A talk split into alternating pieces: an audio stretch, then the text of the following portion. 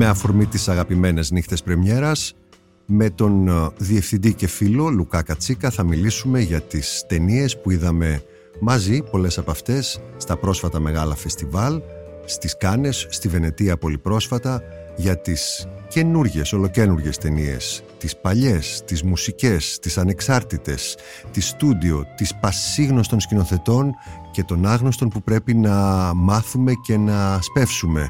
Όλα αυτά λοιπόν σε ένα podcast που προϋπαντίζει την καινούργια σεζόν με τον πιο πανηγυρικό τρόπο.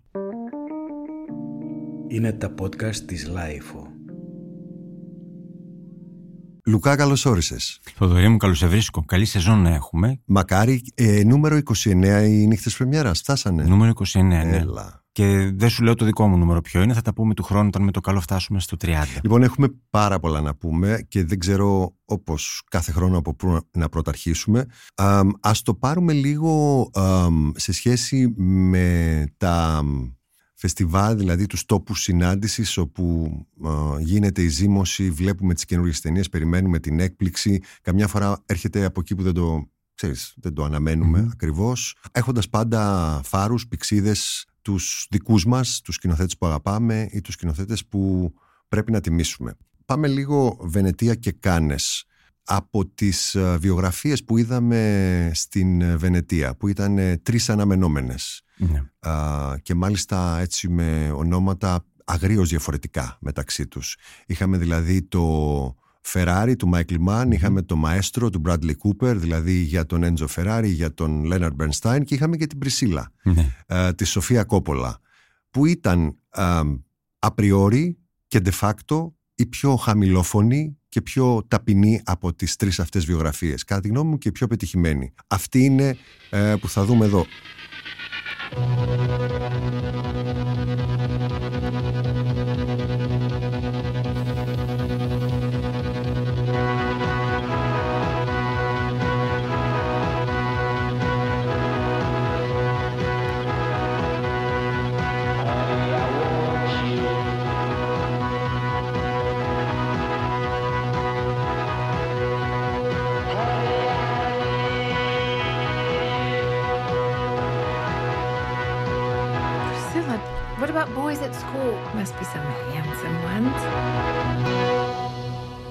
Καταρχήν συμφωνείς με το θέμα των βιογραφιών; Συμφωνώ και, και συμφωνώ και μαζί σου. Από τις τρεις ταινίες, νομίζω και εγώ προτιμώ την Πρισίλα, παρόλο που παρά το γεγονός ότι είμαι μεγάλος θαυμαστής του Μάικλ Μαν. Και εδώ δεν μπορώ να πω ότι, ότι ακριβώς βρίσκεται σε φόρμα, αλλά είναι συνεπής και δεξιοτέχνης όπως πάντα με έναν πιο ακαδημαϊκό και πιο ασφαλή τρόπο. Ε... Και με δύο σκηνάρες ατυχημάτων η οποία με, με, με άφησε ε, άναυδο η ναι. μία σκηνή. Θέλω να πω ότι εκεί που α, ξέρεις ότι ένα άλλο σινεμά θεάματος και εφέ μπορεί να σε, σου επιβληθεί, να σε πιάσει λίγο από το λαιμό με έναν τρόπο πολύ πιο διαλογικό ο Μάικλ και λίγο βραδιφλεγή κατάφερε σε δύο στιγμές της ταινίας, ακόμα είτε σ' άρεσε τρελά η ταινία είτε δεν σ' άρεσε καθόλου να μείνεις λίγο να πας πίσω ναι, και άκουσα ναι. και πάρα πολλά ουρλιαχτά ναι, στο το ίδιο και εγώ. Δεν ξέρω αν ήμασταν στην ίδια προβολή αλλά νομίζω ήμασταν. Ε, μου άρεσε και η Πενέλοπη Κρούζ εμένα στον, ε, στο ρόλο της συζύγου του Φεράρι στην ταινία. Και, ο, και για τον Άνταμ Driver κάτι κακό δεν έχω να πω αλλά επειδή τον έχουμε δει ήδη στο House of Gucci που έχει κάνει την Ιταλική προφορά, προφορά και την Persona τη γνώριμη και την οικία κλπ ε, δεν μπορώ να πω ότι κάτι με, ούτε με ξένησε αλλά ούτε και με συνεπήρε. Έμεινε λίγο πιο κάτω νομίζω, έμεινε αρκετά επίπεδα προσπαθώντας να καταλάβει πολύ εσωτερικά το ρόλο, κάτι το οποίο δεν μεταδόθηκε. Ναι. Νομίζω σε εμάς. Η Πενέλοπη σου άρεσε σε ένα. Φλάση. Ναι, ναι, ναι. Ε, τότε ήταν περαμένο το Μεσογειακό. Ότι είχε, ότι είχε πλάκα. Ήταν το φαν της ναι. ταινίας. Το οποίο χρειαζόταν. Ήταν μια κλέφτρα ναι. των εντυπώσεων. Ναι. Χρειαζόταν, λέει. Πού, πολύ. Για το μαέστρο, τι έχει να πει. Oh, it's uh, 12. No. Six. No. Eight. Can you try, just Maybe I should stop and think for a second. You should stop and think, because I am sending it to you. 20. No. so how long do we have to do this for? Well, we need to build up a very strong connection.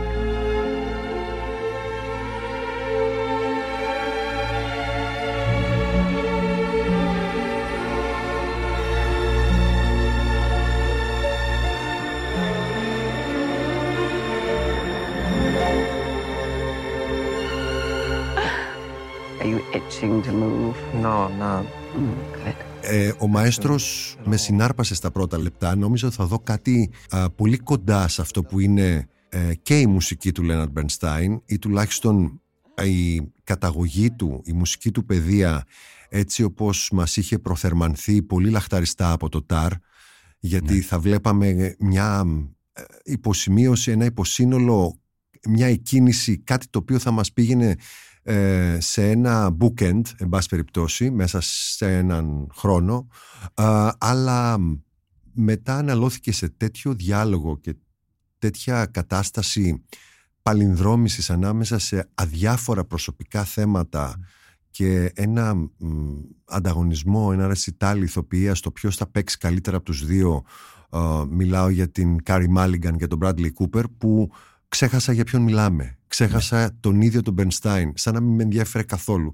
Ενώ αρχικά με ενδιέφερε πάρα πολύ. Μα αυτό είναι και το πρόβλημα της ταινίας. Θα μπορούσε να είναι μια ταινία για οποιονδήποτε άλλον. Δεν χρειάζεται να είναι για τον Λέοναρντ Μπέρνστάιν, γιατί δεν είναι μια ταινία για τον Μπέρνστάιν. Είναι μια ταινία η οποία ξεκινάει ε, λίγο ακουμπώντας την κληρονομιά, την πολιτιστική και τη μουσική του Μπέρνστάιν και μετά γίνεται ένα οικιακό δράμα όπως ακριβώς το περιέγραψες. Όπου και με τους δύο αυτούς ηθοποιού, οι οποίοι είναι μια χαρά είναι αυτό που κάνουν στο, στους ρόλους τους. Εγώ έβλεπα τον ηθοποιό, δεν έβλεπα το ρόλο. Και είμαι σίγουρος ότι θα φτάσουν μέχρι τα Όσκαρ φέτος, αλλά είναι αυτό το είδος της ερμηνείας που εμένα με πετάει έξω αντί να με προσκαλεί.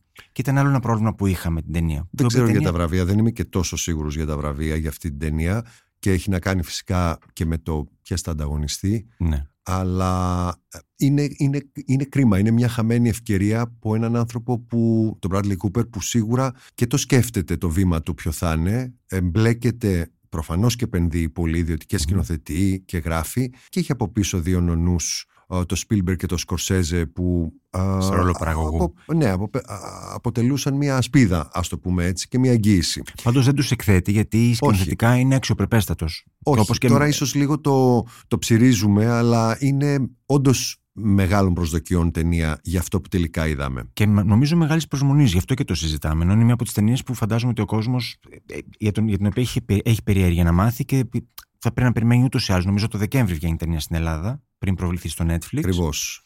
Όπως Όπως- και το Killer που είδαμε στη Βενετία α, θα παίξει δύο εβδομάδες στο σινεμά και μετά στο Netflix, Στο Netflix. παγκοσμίως. Αλλά για την Πρισίλα να. Φτάνουμε λοιπόν στην Πρισίλα. Ακριβώς. Ναι, ναι, ναι. Που είδαμε τον Elvis, καταρχήν που δεν είδαμε στον Elvis, του Baz Luhrmann. Και δεν έχουμε δει και σε καμία άλλη βιογραφία του Elvis, τον Elvis έτσι, όπως τον δείχνει η ταινία. Αλλά αυτή είναι μια ταινία η οποία ξεκινά και καταλήγει στο φεμινιστικό της πρόσημο και το βρίσκω ε, αξιέπαινο αυτό και δεν έχω κανένα πρόβλημα με αυτό. Ωστόσο, οι, οι θαυμαστές του Elvis, μεταξύ των οποίων είμαστε και εμείς, καλό είναι να είναι προετοιμασμένοι γιατί αυτό που θα δουν στη σκηνή είναι αυτό που ονομάζεται τοξική αερονοπότητα και είναι πάρα πολύ της μόδας τελευταίος έκφραση. Είναι το πώς ένα κοριτσάκι που νομίζει ότι ζει το όνειρο, το πριγκιπικό, το παραμυθένιο και έχει γνωρίσει τον υπότη ο οποίος την πηγαίνει σε ένα θαυμάσιο παλάτι και την κάνει πριγκίπισά του, συνειδητοποιεί ότι δίπλα σε έναν άνθρωπο ο οποίος είναι ένας άνθρωπος πολλαπλά συμπλεγματικός και προβληματικός όπως ο Έλβη, το μόνο που μπορεί να κάνει είναι να είναι ένα παθητικό και επιθύνιο όν που να στέκεται δίπλα του και να υφίσταται όλες τις, ε, όλ- όλες τις κυκλοθυμίες του και τις αλλαγές στη διάθεσή του. Έχεις απόλυτο δίκιο, δεν έχει καμία επαφή ε, η ταινία με τον α, Elvis του Baz Luhrmann. Η επιλογή της πρωταγωνίστριας είναι από τα καλύτερα casting που έχω δει. Συμφωνώ. Είναι τόσο άοσμη που την ξεχνάς ακριβώς όπως θα ήταν ένα κορίτσι όπως η Πρισίλα που λέγονταν Μπολιέ; Ναι, ναι. ε, στη δεκαετία του 50-60 που μεγάλωσε ουσιαστικά σε μια στρατιωτική βάση λόγω μετάθεσης του πατέρα της στη Γερμανία. Πατριού. Του πατριού, Και ο έχεις πατέρας δίκιο. βέβαια στρατιωτικός, έχεις δίκιο, αλλά τον έχασαν στον πόλεμο. Αλλά μ, και την ε, Ιράστη, την Ελιμπίστη, ο Έλβης ε, και σιγά Όντας φαντάρος εκεί, έκανε Φαντάρος, τη ναι, θητεία ήταν του. το ναι. station, ναι. Καλά, υπάρχουν και άλλες ιστορίες. Γιατί πολλοί κόσμος Πάρα από τη showbiz ε, που δεν περιμένει κανείς έχει μεγαλώσει στη Γερμανία. Α πούμε, η Τσάκα Καν και η Ντόνα Σάμερ όταν ε, συναντιόντουσαν, ε, μιλάγαν γερμανικά Ναι. γιατί είχαν μεγαλώσει στη Γερμανία. Του λες, είσαι σίγουρος γι' αυτό; Και Ήταν αλήθεια. Ε, όπου βλέπουμε όλο αυτό που συνέβη στο προκαταρκτικό, στο ας πούμε φλερτ, το οποίο είναι κάτι ανάμεσα σε ένα αυθεντικό μαθητικό αίσθημα και σε ένα pimping Μμμ. και βέβαια μια άλλη Graceland και το σημαντικό σε αυτή την ε, ε, καλλιτεχνική πρόταση της Σοφία Κόπολα είναι καταρχάς ότι δεν παρεύει κανένα προσωπικό της κανόνα. Είναι μια ταινία της Σοφία Κόπολα 100%. όπως, όπως μας έχει συνηθίσει να το κάνει εδώ και δεκαετίες. Είτε είναι η Αντουανέτα, είτε είναι το Σάμουερ. είτε Κοριτσάκι ο είναι Σάμουερ ακριβώς. Ναι. Και στο Lost Lost in στη μετάφραση. Ε, στις το Παρθένους. Bling Ring, όλο, όλο αυτό είναι κόπολα. Και δεύτερον, προχώρησε σε αυτή την ταινία χωρίς τα κλειδιά του Βασιλείου. Δηλαδή χωρίς τα δικαιώματα για τη μουσική, χωρίς τις ευλογίες της οικογένειας, ε, παρά μόνο με την Πρισίλα που τα έχει σπάσει με το estate, έχει αποχωριστεί Μμμ. αυτό που είχε σαν κληρονομιά η παρακαταθήκη τόσα χρόνια με την εγγονή της δηλαδή έχουν χωρίσει τα τσανάκια τους και έτσι μόνο με τη μαρτυρία της η οποία είναι μονομερής Ναι, οκ, ναι. αλλά είναι εν πάση περιπτώσει μια μαρτυρία μιας γυναίκας που το ζησε από τη δική της πλευρά και δεν είχε μιλήσει τόσο εύγλωτα βρήκε το διάβλο που είναι η Σοφία Κόπολα και είναι σαν, σαν να παντρεύτηκαν αυτές οι δύο δηλαδή είναι σαν να πει ας πω κι εγώ λίγο από τη δική μου ιστορία και μιλάω για την Κόπολα που έχει μεγαλώσει σε μια το πολύ πατριαρχική οικογένεια Μμμ. με τον πατέρα τεράστιας σκιάς και με έναν αδελφό που έχει χάσει μέσα στο σπίτι άλλη μία φιγούρα που έλειπε και που κατά κάποιο τρόπο κάποιος έπρεπε να αναπληρώσει στην ψυχή. Ναι. Ε, πολύ ενδιαφέρον, ε, πολύ ενδιαφέρουσα η σύζευξη και μια ταινία που ε, ε, προσωπικά προειδοποιώ κανένα να μην περιμένει να εντυπωσιαστεί αλλά να την νιώσει. Συμφωνώ μαζί σου. Μια πολύ Συμφωνώ ωραία μαζί σου. βιογραφία, πολύ διαφορετική. Και ελπίζω να την αγκαλιάσει το κοινό των νυχτών πρεμιέρα, γιατί όπως είπες και στην αρχή, είναι μια πολύ πιο ε- εσωστρεφής και διακριτική ταινία. Δηλαδή, όποιος περιμένει ότι θα δει κάτι σαν το, Ελ- το Έλβη του Μπαζ Λέρμαν, θα, θα απογοητευτεί. Καλό είναι να, ε, να έρθει προσδοκώντας κάτι πολύ διαφορετικό και μια πολύ διαφορετική και πιο ήπια ανάγνωση. Αλλά εμένα μου άρεσε και ένα λόγο ακόμη η Πρισίλα, διότι είναι λίγο σαν να σου ξεσκεπάζεται ξαφνικά ε, ένα pop τραγούδι και να βλέπεις ότι πίσω από τη, τα παστέλ χρώματα και την, ε, το, λίγο τη σαχλαμαρίτσα του και τον ρομαντισμό του υπάρχει ένας ολόκληρος κόσμος. Και είναι ο κόσμος που τα, τα pop τραγούδια της δεκαετίας εκείνης έκρυβαν με έναν πολύ έντεχνο τρόπο όπως ήταν και ολόκληρη η κοινωνία της Αμερικής τότε. Είναι πολύ μυαλωμένο το soundtrack πίσω από την ταινία. Προσέξτε και το I Will Always Love You. Έχει μια ιστορία. Δεν είναι τυχαίο που το. Δεν θέλω να κάνω spoiler που το επέλεξε στο φινάλε. Ε, να ψάξετε ή να ρωτήσετε ε, ή να διαβάσετε, γιατί τα, έχω- το έχουμε λίγο γράψει, για ποιο λόγο αυτό το κομμάτι σήμαινε ε, κάτι παραπάνω στην ε, καριέρα του Elvis έστω και εν τη απουσία του. Και όχι μόνο του Elvis, αλλά για να μην κάνω spoilers, φαντάζομαι ότι όποιος το ψάξει θα. γιατί αφορά μια σπουδαία τραγουδίστρια Ναι. το τραγούδι. Και μια το κομμάτι απόρριψη. αυτό. Βε- Εννοείται. ή μια μάλλον μια, τεράστια. μια οικειοθελή άρνηση Αυτό. που έχει να κάνει με τα δικαιώματα. Είναι Αυτό. πολύ ενδιαφέρουσα ιστορία και πολύ σωστός ο τρόπος που χρησιμοποιείται αυτό και όλα τα υπόλοιπα. Λοιπόν, η Βενετία, για να μην μπερδευτούμε, ε, έχει προμηθεύσει τις νύχτες πρεμιέρας με την Πρισίλα, ανάμεσα σε άλλες ταινίες. Α, μιας και την αναφέρουμε, σου άρεσε ο Λάνθιμος; Ναι, μου άρεσε. Εμένα μου άρεσε πάρα πολύ. Το ξέρω. Ο Χαμαγκούτσι, Μου άρεσε. εμένα Εσένα μου σου άρεσε άρεσε πάρα πάρα πολύ. πολύ επίσης. Ο Ε, Φίντσερ; Ο Φίντσερ μου άρεσε. και εμένα. Εδώ συμφωνήσαμε Μέχρι εκεί. νομίζω. ναι, Είναι ναι, μια ναι, καλή ισορροπής. μικρή ταινία. Αυτό. Είναι αυτό που κάνει με κλειστά μάτια. Μπορεί να το κάνει με την ίδια ευκολία και από το, πώς θα σου πω, και από ένα μόνιτρο απομακρυσμένους, μίλια μακριά από εκεί που εκτελήσει τη δράση και το γύρισμα. Είναι αυτό που περιμένεις από τον David Fincher, αλλά δεν είναι τίποτα παραπάνω. Η ταινία που με προβλημάτισε περισσότερο, ας το πούμε ότι μου έμεινε περισσότερο, περνώντας ο καιρός, είναι μια ταινία που θα δούμε επίσης στις νύχτες πρεμιέρας, το Θηρίο. Qu'est-ce qui vous fait peur à ce point-là; Vous pouvez me dire maintenant. Je sais pas. C'est difficile de mettre des mots sur un sentiment. Vous pouvez avoir confiance en moi. The Beast, που βασίζεται σε Henry James. Αμ, δεν μπορώ να πω ότι μου άρεσε, αλλά ότι είναι μια από τις πιο ενδιαφέρουσες ταινίες που έχω δει τον τελευταίο καιρό είναι. Ναι. Ακούγεται Ναι. λίγο όχι, όχι, όχι. οξύμορο. Ίσα ίσα αποκτάει ακόμη με- Αλλά μεγαλύτερο θέλω να πω ενδιαφέρον. ότι το ρίσκο, οι ακροβασίες μέσα στις ταινίες είναι άξιες θέασης. Και μιλάμε για την ιστορία ενός άντρα και μιας γυναίκας σε τρεις διαφορετικές χρονικές στιγμές που διασχίζουν το χρόνο από την Belle Époque στο Το 2014 Los το Los Angeles Angeles του και περίπου μετά. σήμερα και Μετά σε στο- μια στο μέλλον. δυστοπική πόλη στο μέλλον γαλλική νομίζω Ναι, ναι, το Παρίσι. στο Το Παρίσι, ναι, και τη ματέωση της αγάπης, την πιθανότητα του ρομάντζου σε ένα α, καθεστώς ψύχρεμης επιστημονικής φαντασίας Και βέβαια τη συνέπεια της επιστημονικής φαντασίας επάνω στο ανθρώπινο στοιχείο, κατά τη γνώμη μου. Ναι, γιατί- διότι μιλάει και για τεχνητή νοημοσύνη και έχει και τον ε, ψυχοδανισμό α, χαρακτήρων αμφίβολης ηθικής που παραπέμπει σε Πατρίσια Χάισμιθ. Συμφωνώ. Εγώ θα πω ότι με συνεπήρε η ταινία. Την έχω δει μόνο μια φορά και υπομονώ να τη δω και άλλη μια φορά. Δεν είναι μια ταινία εύκολη, ούτε μια ταινία που λειτουργεί σε συναισθηματικό, σε συναισθηματικό επίπεδο με τον θεατή. Λειτουργεί σε ένα κεφαλικό επίπεδο, αλλά όντας ήδη θαυμαστής εγώ του, των ταινιών του Μπονελό, παρά το γεγονός ότι όπως και εσύ τον θεωρώ και εγώ άνισο σκηνοθέτη, είναι ύψη του ύψη του βάθους. Ναι. Εδώ Εμένα, θα- ας πούμε, ο Σεν Λοράν μου άρεσε πάρα, Και εμένα. πάρα πολύ. Και εμένα. Εδώ νομίζω ότι έχει υπογράψει την καλύτερη ταινία του, γιατί είναι ένα πολυεπίπεδο και πολύ ρισκέ πράγμα αυτό που κάνει, το οποίο ενδεχομένως μπορεί να μην του βγαίνει σε όλες τις σκηνές στις δυόμιση ώρες που διαρκεί η ταινία, αλλά είναι κάτι το οποίο στο μυαλό του και στο μυαλό και της μοντέζ του, γιατί είναι φοβερή δουλειά που έχει γίνει στο μοντάζ σε αυτή την ταινία για να μπορέσει να γίνει σύζευξη τριών διαφορετικών εποχών, ε, είναι κάτι ευφιέ. Συν το ότι πήρε ένα, ε, μια νουβέλα του Henry James που εκτελήσεται σε μια χρονική περίοδο και στην, ε, σε πολύ διαφορετικό αιώνα. Και κάτω από ανδρική οπτική γωνία, ενώ Ακριβώς. εδώ το βλέπουμε περισσότερο κάτω από τα μάτια της Λέα Σεϊντού, χωρίς να παραγνωρίζεται η συμβολή φυσικά του αντικειμένου του πόθου της κατά κάποιον τρόπο που είναι ο George McKay, ένας πάρα πολύ ενδιαφέρον ηθοποιός Πολύ. ούτως ή άλλως, τον Πολύ. θυμάστε από το 1917. Ωστόσο, ε, θεωρώ ότι όπως ακριβώς κάνει και ο Λάνθιμος με το, με το Poor Things, νομίζω ότι κάνει και ο Μπονελό εδώ πέρα. Δηλαδή, παίρνει καλλιτεχνικά ρίσκα τα οποία του βγαίνουν μέσα από το. Παρά το γεγονός ότι η ταινία του μπορεί να μοιάζει λίγο δίστροπη, όπως και η ταινία του Λάνθιμ, μπορεί σε κάποιους θεατές να φανεί λίγο παραπάνω μ, ε, γκροτέσκα από ό,τι ενδεχομένως θα ήθελαν. Αλλά θεωρώ ότι είναι δύο κινηματογραφικά ρίσκα που και τα επιβραβεύω και μπορώ να πω τα απόλαυσα. Και το. Του Λάνθη μου φάνηκε πιο συμπαγής η σύλληψή του, πιο καλά εκτελεσμένη και σίγουρα ε, με καλύτερη ροή. Ε, στη ροή επάνω ο Μπονελό ε, δεν με άφησε να εμπλακώ όπως ήθελα. Κάποια κομμάτια του είναι πολύ ενδιαφέροντα, πολύ, σχεδόν συναρπαστικά.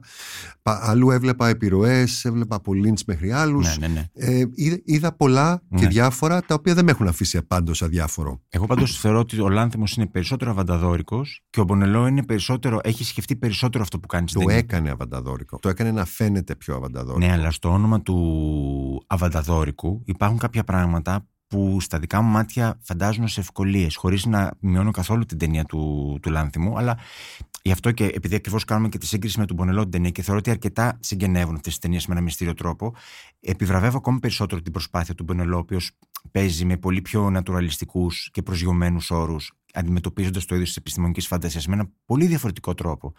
Παρ' όλα αυτά, συμφωνούμε και οι δύο. Αν μπορεί να μας συνεπήρε το ίδιο, αλλά μας αρέσει η ταινία.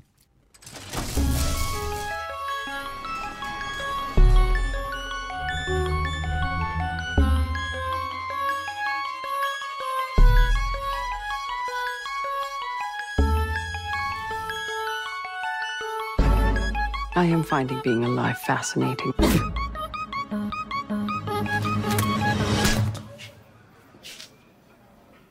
Oh. να κάνω και μια χρονική μετάβαση προς τα πίσω αν σκεφτώ μια ταινία από τις Κάνες πέρα από τις δύο που ξεχώρισαν ε, αισθητά στο διαγωνιστικό που είναι τα δύο πρώτα μεγάλα βραβεία που είναι Ανατομία μιας πτώσης που την είδαμε ε, και μάλιστα από, τις, από το Open Air Ναι, ναι, το ξεκίνησε. κάναμε, κάναμε την πανελλήνια πρεμιέρα του. και του Jonathan Glazer που πήρε το δεύτερο βραβείο κατά τη γνώμη μου πρέπει να είναι ανάποδα αυτά Και εγώ. δηλαδή Και του η Glazer δική μου. είναι Και η δική καταπληκτική ταινία Μία ταινία που μου έμεινε και τελικά μ' άρεσε περνώντας ο καιρός είναι το May December που, του Todd Haynes που θα δούμε στι νύχτε Πρεμιέρας. Ναι, ναι. How do you choose your roles? I want to find a character that's difficult to, on the surface, understand. Were they born or were they made? It's such a pleasure to meet you. You are so sweet. We're so happy to have you. Thank you for doing this. It's so generous. Oh, well, I want you to tell the story right, don't I? You're taller. You look taller on television, but we're basically the same size. Well, basically the same. Feels like things just settled down, and now y'all are making a movie. It's a very complex and human story. I think it's hard to trust that. Ε, You're gonna που represent Gracie. δεν είχα καταλάβει ακριβώς τι είναι στην αρχή. Ε, Είναι ιστορία, βασίζεται σε πραγματικά γεγονότα μίας ε, γυναίκας που ζει πλέον στο Καλαμπάσας που είναι ας πούμε να είναι το και λίγο ότι να είναι προάστιο ναι. ε, στο ευρύτερο LA. Τέλος πάντων, μία γυναίκα που δημιούργησε σκάνδαλο διότι ερωτεύθηκε και σχεδόν βίασε, διότι τεχνικά έτσι είναι, έναν 13χρονο, έμεινε έγκυος, πήγε φυλακή, τον παντρεύτηκε, κάναν τρία παιδιά Ναι. και τώρα μία ηθοποιός Η Νάταλι Πόρτμαν. η Νάταλι Πόρτμαν, αυτή είναι η Τζούλιαν Στη Μουρ, Julianne Moore, ναι. ε, θέλει να ξεφύγει από την τυποποίηση και να παίξει επιτέλους ένα ρόλο που είναι μια υπέρβαση και πάει να τη μελετήσει. Ναι. Και κατά κάποιο τρόπο και εδώ υπάρχει ένας ε, Υπάρχουν πάρα πολλά δανεισμός πολύ ενδιαφέρον. Ακριβώς. Και ένας βαμπυρισμός εδώ πέρα έντονος. Αλλά είναι μια ταινία που την βλέπεις και λες: Α, έχει σπουδάσει το. Καλά, μιλάμε για τον Ντότ Χέινς που κατά τη γνώμη μου είναι από τις μεγαλύτερες ευφυίε του Αμερικανικού σινεμά.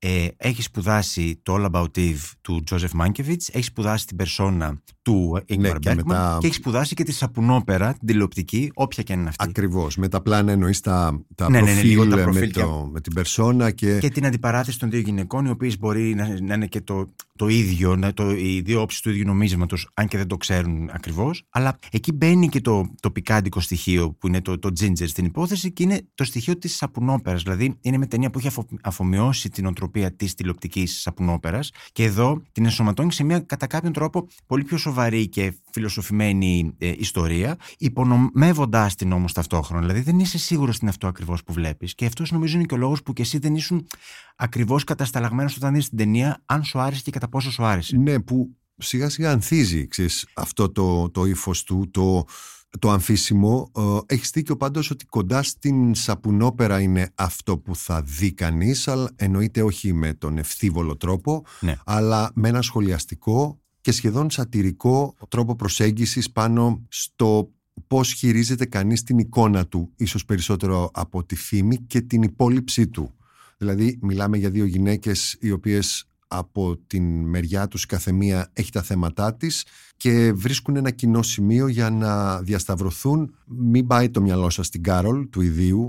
Δεν είναι, παρότι και εδώ μιλάμε για δυναμικές δύο γυναικών και πολύπλοκες, είναι τελείως άλλο πράγμα. αυτό. Άλλο πράγμα. Άλλο Και- πράγμα στη στυλπνότητα, στο εικ- εικαστικό ύφος παρότι ο Εντ Λάκμαν δεν είναι μαζί του γιατί δεν μπόρεσε να είναι ο διευθυντής φωτογραφίας του. Είναι εδώ αυτές τις μέρες στην Αθήνα, πάντως το ξέρεις. Όχι, δεν έχω ιδέα. Ετοιμάζει τα γυρίσματα της νέας ταινίας του Παύλο Λαραΐν, που είναι η ταινία για τη Μαρία Κάλλας και βρίσκεται στην Ελλάδα. Προχθές ήταν στην Αθήνα, πάντως. Χαίρομαι για την πληροφορία και καλά έκανες. Επειδή είναι ένας σπουδαίος διευθυντής φωτογραφίας, θέλω να πω Σπουδαίο. ότι είναι ένας από τους. Αυτή τη στιγμή από τους, εν ζωή, στο είδος του είναι από τους κορυφαίους. Βέβαια και είναι. Αλλά Ε, έχεις δίκιο, όταν είναι καταλητική η παρουσία τους στις ταινίες του Τότ Χέιν, χωρίς να σημαίνει ότι ο, ο διευθυντής φωτογραφίας που έχει αγκαζάρει για το May December δεν κάνει πολύ σωστά τη δουλειά του σε αυτό που του ζητάει ο Χέιν. Ο τίτλος έχει παραμείνει May December Ναι. Και έχει να κάνει με τη διαφορά ηλικίας Ηλικίας. σε μία σχέση. Ναι. Πώς λένε ε, η- στην παλιά Ελλάδα αυτήν της αρέσουν τα ξινά. Ναι. Έχει να κάνει λοιπόν με το ε, η μεγάλη και ο μικρός. Ε, ενδιαφέρουσα πολύ ταινία. Θα τη Πολύ. δούμε το Νοέμβρη. Πολύ. Και να υπογραμμίσω θα τη δούμε σινεμά και μετά ελληνική πλατφόρμα και μετά ίσως τηλεόραση και όχι στο Netflix. Ναι. Διότι παίζει στο αμερικάνικο Netflix αλλά όχι στο ελληνικό. Είναι περίπτωση Lost Daughter. Ακριβώς. Αυτό θα σε. Θα σε Πάει σε συμπληρώνω κανονική κι εγώ. διανομή. Ναι, Αν ναι, ναι, αφού ναι, έχει ναι. περάσει από φεστιβάλ. Αλλά πέρασες από τις Κάνες. Ε, Πέρασα εγώ. Στις Κάνες. Έμεινα Ε, στις Κάνες. Έμεινες στις Κάνες. Ναι, και εσύ έμεινες, γι' αυτό συνεχίζουμε Ήθελα να το σου Κάνες. πω το εξής εδώ πέρα. Γιατί αναφέρθηκε στο, στη ζώνη ενδιαφέροντος του Τζόναθαν Γκλέιζερ. Μια ταινία που μας άρεσε πολύ, όπως το είπες και εσύ πριν. Ε, είναι το, ο- το μεγάλο μου παράπονο φέτος στο φεστιβάλ που ήταν αυτή η ταινία που δεν μπορούσα να έχω. Διότι να έχουμε στο φεστιβάλ. Ε, αλλά επιφυλάσσομαι. Δηλαδή βάζουμε έναν αστερίσκο διότι λόγω ακριβώς αυτού του της πολύ ε, σύνθετης κατάστασης που λίγο πολύ περιέγραψες πριν, που είναι οι πλατφόρμες, τα streaming, τα release dates, τα day and date, όλες, όλες αυτές οι παράξενες εκφράσεις που στους ακροατές μπορεί να μην σημαίνουν τίποτε, αλλά σημαίνουν σε εμάς, μας δυσκολεύουν από το μπορούμε- να μπορούμε να έχουμε την ταινία στο φεστιβάλ τη στιγμή που θέλουμε. Μπορούμε όμως, να, μπορούμε όμως να την έχουμε μια άλλη στιγμή. Είναι πάντως μια ταινία που θα ήθελα πολύ να βρίσκεται στο φετινό μας πρόγραμμα, που βρήθη από μεγάλους τίτλους και από σκηνοθέτες ηχηρούς. Θα βρεθεί όμως στη ζωή μας ούτως ή άλλως, γιατί κατά κάποιο τρόπο θα παίξει. Έχει αγοραστεί φυσικά, όπως Ευτυχώς, περισσότερες ναι. καλές ταινίες στην Ελλάδα, α, σε, μ, για αίθουσα α, που διέψευσε τις κακές Κασάνδρες. Όταν θέλει ο κόσμος να πάει να δει ταινία, πάει και με το παραπάνω. Α, μένουμε στις κάνες. Μμμ. Ε, ξέρω, μάλλον δεν ξέρω, αλλά υποψιάζομαι ότι είναι, ήταν λίγο δύσκολο να έχετε το Σκορσέζε. Ήταν αδύνατο. Ήταν Έκανες αδύνατο. το αδύνατο δυνατό. Θα σου πω ακριβώς τι συνέβη.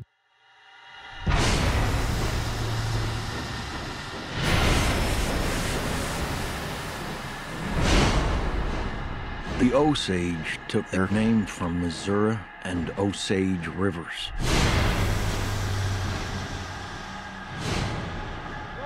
Niukanska.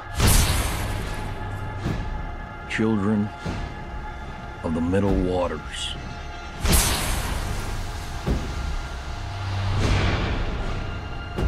Move, said the great white father. There are many, so many hungry wolves. Can you find the wolves in this picture?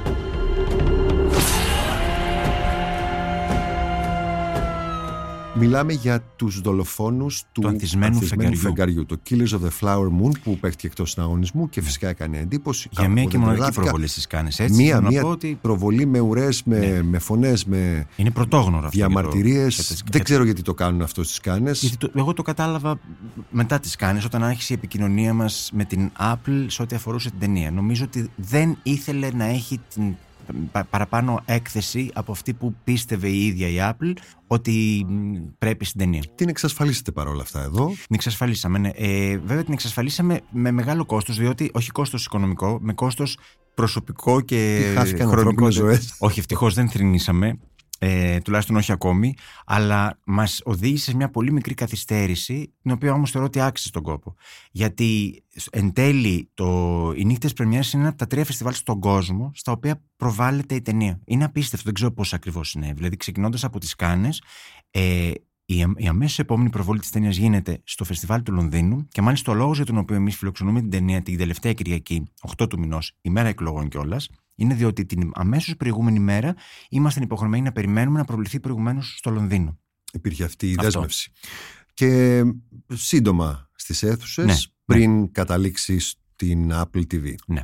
Α, είναι μια ταινία που εσένας σ' άρεσε πάρα πολύ; Μου άρεσε πολύ. Και Ναι. μου άρεσε πολύ καθώς τη σκέφτομαι και καθώς έχει περάσει ο καιρός. Θέλω πολύ να την ξαναδώ. Θυμάμαι όμως την κουβέντα που είχαμε κάνει στις Κάνες όταν την είχαμε δει. Ε, Είχα κάποιες αντιρρήσεις. Είχες εγώ, αντιρρήσεις. ναι. Και εγώ είχα μια αντίρρηση όσον αφορά τη διαχείριση του, του ρυθμού στην ταινία, γιατί είναι μια ταινία των 205 λεπτών. Υπάρχει. Ναι. Και αισθάνθηκα λίγο, αισθάνθηκα λίγο το βάρος της ταινίας σε κάποια στιγμιότυπα, γιατί όταν μιλάει για τους Σκορσέζες, το τελευταίο πράγμα που σε απασχολεί είναι οι διάρκειες και οι ρυθμοί.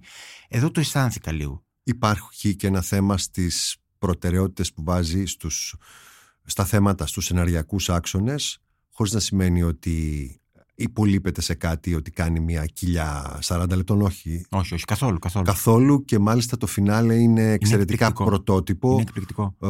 Ε, έχει μια ιδέα για το φινάλε και το πώς θα ενώσει τη δική του διαδρομή, την κινηματογραφική τέχνη και το τεράστιο θέμα, το ογκώδες θέμα της ταινίας που προς τιμήν του έθιξε. Πάντως για οποιοδήποτε λόγο, εάν το σκεφτείτε δύο φορές και για αυτή την προβολή και για την, α, τις επόμενες όταν θα βγει κανονικά στην αίθουσα. Αν υπάρχει ένα ονοματεπώνυμο για να σας τραβήξει σε αυτή την ταινία είναι το ο Λίλι Gladstone, έτσι. Για μένα είναι και. Αλλά μίλα για τη Lily Είναι, Gladstone είναι πρώτα, καταπληκτική, γιατί, ναι. είναι ο Sage, είναι, δεν ξέρω πώς να το πω για να είμαι και correct. Ε, είναι Να σε βοηθήσω αν μπορώ. αυτό που λέγαμε παλιά Αμερικανή Ινδιάνα, Ναι, αλλά είναι ναι. Ε, Αυτό, μιας αυτό είναι Αμερικανό, συγκεκριμένης αυτό, φυλής, ο Sage. Της α, Οκλαχώμα, γιατί εκεί εκτελήσεται και η ταινία. είναι μια ηθοποιός που έχουμε ξαναδεί σε ταινίες, αλλά ποτέ φυσικά σε τόσο μεγάλο ρόλο και είναι η γυναίκα αμ, του Ντικάπριο στην ταινία και ο καταλήτης. Είναι ο μοχλός, είναι το μοτέρ της ταινίας κατά τη γνώμη μου. Είναι και είναι και μία από τις ε, ηθοποιούς της χρονιάς που μόλις πρόσφατα μπήκε στην, κούρσα των, ε, την τελική κούρσα των Όσκαρ αλλάζοντας κατηγορία γιατί αρχικά η, την είχαν προβλέψει ότι θα διαγωνιστεί για το β' γυναικείο ρόλο ενώ τα, τώρα θα διεκδικήσει το Όσκα για τον πρώτο γυναικείο ρόλο. Δεν ξέρω αν αυτό τη μειώνει τις πιθανότητες. Κατά τη γνώμη μου, πρώτος γυναικείος ρόλος είναι, Είναι στην ταινία, πρώτος όπως το λες και, εσύ. Ναι, φυσικά και είναι Εννοείται. πρώτος και δεν έχει να κάνει τόσο πολύ με τη διάρκεια όσο με τη σημασία, με τη σπουδαιότητα Ναι, μέσα στην ναι. ταινία. Για μένα όμως είναι και το ονοματεπώνυμο του Ρόμπερτ Ντενίρο. Έχουμε συνηθίσει να, τον, ε, να περιμένουμε με, μεγαλειώδη πράγματα από αυτόν, όχι πάντοτε, αλλά τουλάχιστον στις ταινίες που του δίνεται ένας σωστός ρόλος και γνωρίζει πολύ καλά και τον σκηνοθέτη στον οποίο ε, επενδύει. Στην περίπτωση αυτή λοιπόν, αυτό που κάνει ο Ρόμπερτ Ντενίρο στους ε, δολοφόνους του αθισμένου φεγγαριού, που είναι αυτή ε, το, το ότι χτίζει μια μακιαβε, μακιαβελική και σαρδόνια φιγούρα που λειτουργεί παρασκηνιακά και μ, βρίσκεται πίσω από τον Λεωνάρντο Τικάπριο ε, και το δικό του το ρόλο είναι ένας από τους λόγους τους οποίους θέλω να ξαναδώ την ταινία δηλαδή οι σκηνές του, του, του Ντενίρο είναι χυμώδεις αν μπορώ να το πω έτσι. Είναι γεμάτες υ- υπόγειο και πολύ δηλητηριώδες χιούμορ. Έχουν και χιούμορ, και ναι. είναι και πολύ σημαντική η παρουσία του στην ταινία, γιατί αν δεν ξέρει κάποιος ε, πριν την ταινία τι ακριβώς ρόλο επο, επομίζεται ο Ντενίρο και πού ακριβώς οδηγεί αυτός ο ρόλος, καλό να μην το πούμε εδώ, αλλά είναι πολύ σημαντικό. Πάντως είναι αυτό στον οποίο καταφεύγει ο, ο loser της ζωής και της κοινωνίας που υποδίεται ο Λεωνάρντο Ντικάπριο. Καταστροφικά loser στο μεταξύ, έτσι. Είναι όπως ο μέντορας φαίνεται του, άνθρω- ο προστάτης του και είναι αυτός που τον κατευθύνει α, σε πολλά, στα περισσότερα από τα γεγονότα που συμβαίνουν στην ταινία. Και σίγουρα είναι ε, ένας από τους ρόλους που πρέπει κανείς να περιμένει μέσα στην ταινία να δει πώς εξελίσσεται αυτός του Ντενίρο. Αντίστοιχο είδαμε φέτος και στο Oppenheimer από τον Ρόμπερτ Downey Robert Jr. Downey που Jr. ήταν τέτοιου είδους Συμφωνώ. πράγμα. Δηλαδή αν δεν το ξέρεις λες Οκ, άλλος ένας πολύ γνωστός ηθοποιός παίζει ένα Συμφωνώ. ρόλο πάνω σε αυτό το ιδιοφυές casting του να παίρνει πάρα πολύ γνωστούς ηθοποιούς για να μπερδέψει ενδεχομένως το κοινό εντυπωσιάζοντάς το χωρίς να καταλάβει αμέσως τι, τι μέλη γενέστε. Συμφωνώ. Ε, είναι μια μεγάλη ταινία πάντως. Και δεν το εννοώ από άποψη διάρκειας, το εννοώ από άποψη του ότι είναι μια ταινία ενός σκηνοθέτη όπως ο Σκορσέζε, για τον οποίο δεν χρειάζεται πια να υποθεί τίποτα άλλο. Είναι το όνομά του και μόνο αρκεί. Και σίγουρα είναι μια ταινία που θα κάνει, κατά τη γνώμη μου, ταπεινή εισιτήρια πολλά, παρότι πολύ σύντομα θα βρεθεί σε πλατφόρμα για πολλούς λόγους. Γιατί είναι Σκορσέζε, γιατί είναι ο Ντικάπριο πρωταγωνιστής, Ναι. γιατί είναι το θέμα, Είναι και το θέαμα επίσης. γιατί δεν είναι Netflix και είναι Apple TV. Ακριβώς. Γιατί είναι ένα ιστορικό Υπάρχουν δράμα που βλέπεις τα χρήματα σε μεγάλο βαθμό που έχουν επενδυθεί, γιατί είναι πανάκριβο το. Η ταινία υποτίθεται στήχησε 200 εκατομμύρια δολάρια. Ναι. Να θυμίσουμε μια μικρή ιστορία ότι ο Σκορσέζε που πολύ πρόσφατα ξαναέβρισε τα στούντιο ότι τελείωσε η βιομηχανία όπως την ήξερα και πάνε τα παλιά και πάει η εμπιστοσύνη που είχαν οι, τα, ξέρεις, τα αφεντικά της δεκαετίας του 70 α, πες και λίγο 80 σε δημιουργούς και σε original φωνές είχε πάει σε στούντιο, το έχει κανονίσει περίπου στα 150 εκατομμύρια, το κατεβάσαν στα 100 και είπε ε, για αφήστε με λίγο να το ψάξω και ήρθε η Apple και του έδωσε 200 και Ναι. πήγε στην Apple όπως πριν είχε πάει στο Netflix γιατί πάλι δεν έβρισκε τα χρήματα για τον Ιρλανδό αλλού. Ακριβώς. Βέβαια έχει προηγηθεί, γιατί διάβασα τη συνέντευξή του την προχθεσινή στο GQ, του, το αμερικανικό, όπου έλεγε ούτε λίγο ούτε πολύ ότι ο λόγος, ο βασικός που τον έσπρωξε στις πλατφόρμες, δεν το λέει, δεν το διατυπώνει με αυτόν τον τρόπο, είναι ότι είχε δύο τουλάχιστον τραυματικές εμπειρίες με στούντιο, μία εκ των οποίων ήταν η, το Gangs of Harvey New York. Weinstein και το Οι Συμμορίε της Νέας Υόρκης, και το άλλο, όσο και αν σου φανεί περίεργο, ήταν το The Departed, το πληροφοριοδότηση. Μια ταινία την οποία έκανε για τη Warner Brothers και είπε ότι ήταν τέτοια η, η παρεμβατικότητα του στούντιο πάνω σε αυτό που ήθελε να κάνει, όπου χρειάστηκε τόσο πολύ να παλέψει γι' αυτό, για το τελικό αποτέλεσμα, που σκέφτηκε κάποια στιγμή ότι ίσως δεν αξίζει τον κόπο να συνεχίσω, είτε θα εγκαταλείψω ή θα το δω αλλιώς. Το είδε λοιπόν αλλιώς και πήγε στην πλατφόρμα όπου έχει τον απόλυτο καλλιτεχνικό έλεγχο και έχει και όσα χρήματα θέλει. Και δεν νομίζω ότι υπάρχει κανείς εκεί πέρα που να του λέει ότι όχι, τα 9 σου θα είναι 2 ώρες και 10.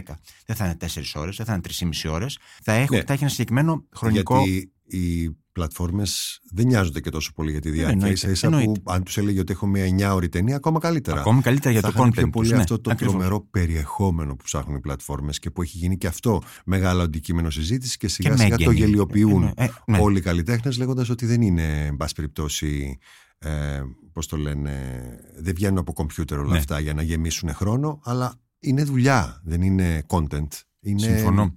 προσεγγίσεις, Κοίταξε, είναι πάντως, απόψεις Όπου και αν δουλέψεις στο μέλλον, το εύχομαι να μακροημερεύσει, γιατί όπως είπε και μόνος του Σκορσέζε, νομίζω ότι έχω περιθώριο χρονικό για άλλη μια ταινία. Ελπίζω να μπορώ να κάνω δύο, για- λόγω ηλικίας. Άλλη μία ταινία μας είπε τουλάχιστον ότι έχει και ο Woody Allen Ναι. α, που μέχρι πριν από ένα μήνα έλεγε δεν έχω καμία άλλη. Μμμ. Άλλη μία ταινία τουλάχιστον έχει και ο Μιγιαζάκη. Ναι.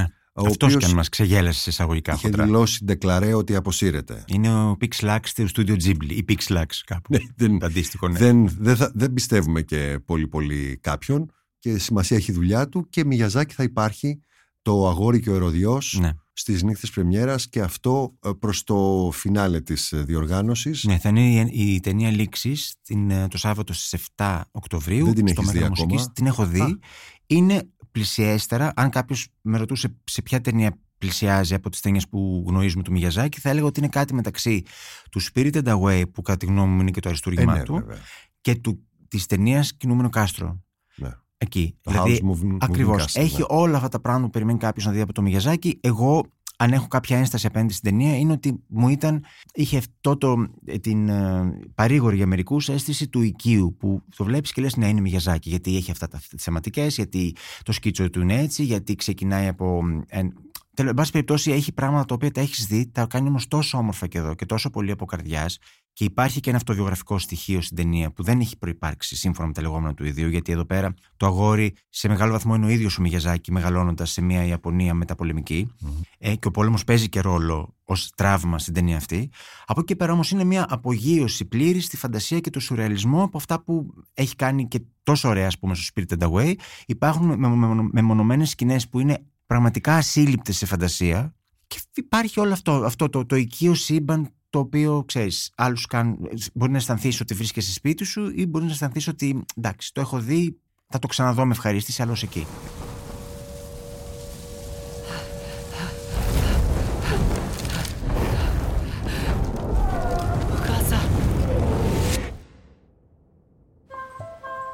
Mahito さん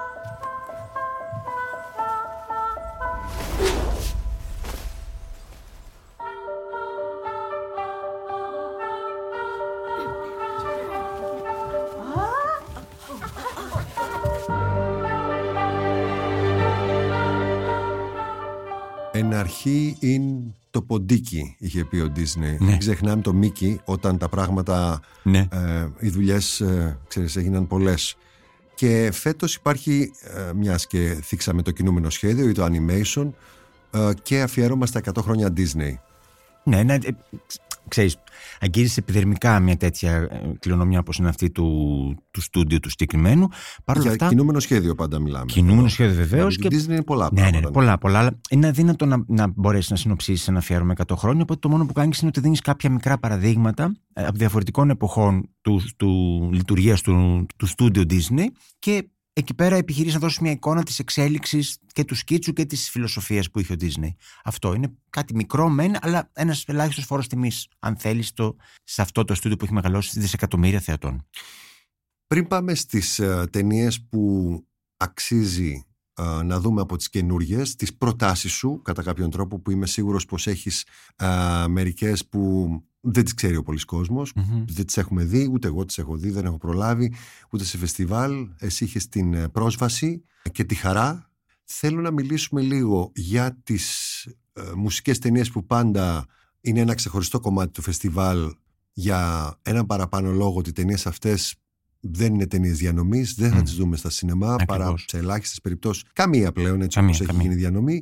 Και μ, μετά να πάμε και στις ταινίες που είναι ε, αφιερώματα, είναι λίγο παλιότερες, Ναι, ναι, ναι, είναι ναι. λίγο πιο δύσκολες, είναι Ναι. από, από, το, βο- από τα Volts, Ναι. από τα Από τα- θησαυροφυλάκια ή One από την, from the κρύπ- Vaults, ή ακριβώς. από την κρύπτη. Ακριβώς. Δεν ξέρω. από τα- Λοιπόν, πάμε στα μουσικά. Ωραία. Υπάρχει John Baez, υπάρχουν ε, Υπάρχουν. Pink Floyd. Pink Floyd, την Birthday Party και το, που ήταν το ξεκίνημα του Nick Cave. Υπάρχει ένα ντοκιμαντέρ για την, ε, και ωραιότατο ντοκιμαντέρ για την ελληνική δισκογραφική εταιρεία Creep Records που ήταν το αντίστοιχο του, του ξένου New Wave στην Ελλάδα. Και παρά τη βραχύβια πορεία της έχει εξαιρετικά δείγματα δισκογραφικά μέσα στη δεκαετία του 80. Αυτή είναι λοιπόν η ιστορία της ε, δισκογραφικής. Έχουμε για άλλη δισκογραφική εταιρεία που είναι η Elephant Six. Αυτή είναι για ακόμη πιο ειδικά, μ, α, ε, ιδιαίτερα και πιο ε, εξειδικευμένα αυτιά γιατί από εκεί ξε- ξεπήδησαν απόγονοι, αν θέλεις, των, των Pink Floyd και του Sid Barrett και της ψυχεδέλειας, όπως η Neutral Milk Hotel και η Of Montreal κλπ. κλπ.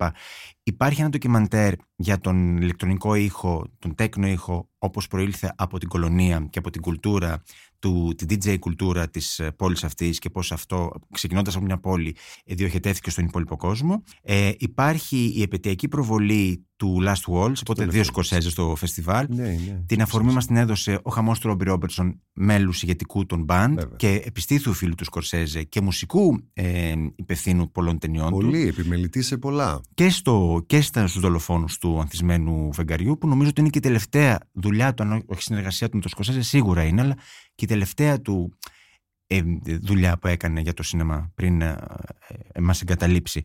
Αυτά αν δεν κάνω λάθος. Α βέβαια και υπάρχει και ένα ντοκιμαντέρ για την πιο μακροχρόνια και κλασική εκπομπή του ελληνικού ραδιοφώνου αφιερωμένη στην ελληνική μουσική και τη σπουδαία μας λαϊκή παράδοση ελληνική μουσική που είναι η εκπομπή, η, η, ταινία που έχει και τον τίτλο της εκπομπής λέγεται Λαϊκή Βάρδη. Είναι η ιστορία του Πάνου Γεραμάνη. Γκουρού, αν μπορώ να πω έτσι, του ελληνικού τραγουδιού στο ραδιόφωνο. Είναι η ιστορία του και μέσα από την προσωπική του ιστορία και την ιστορία της εκπομπής του περνάει όλες οι δεκαετίες οι σπουδέ του λαϊκού τραγουδιού. Έξοχο. Πες μου για το Pink Floyd, ήταν πάνω στο Sid Barrett. Είναι όλη η ταινία πάνω στο Sid Barrett επικεντρωμένη. Mm-hmm. Και ε, ναι, μεν το μεγαλύτερο μέρος της ταινίας καλύπτει το, την ιστορία του Μπάρετ και ήταν και άτυπα ο ηγέτης των Pink Floyd και των πρώτων ετών των πιο ψυχεδελικών και αντίθασων άλμπουμ των Pink Floyd και συνεχίζει μετά με το τι συνέβη αφού ο Μπάρετ έπαθε το ψυχολογικό breakdown που έπαθε πιάνει το, το νήμα μέχρι το τέλος της ζωής του.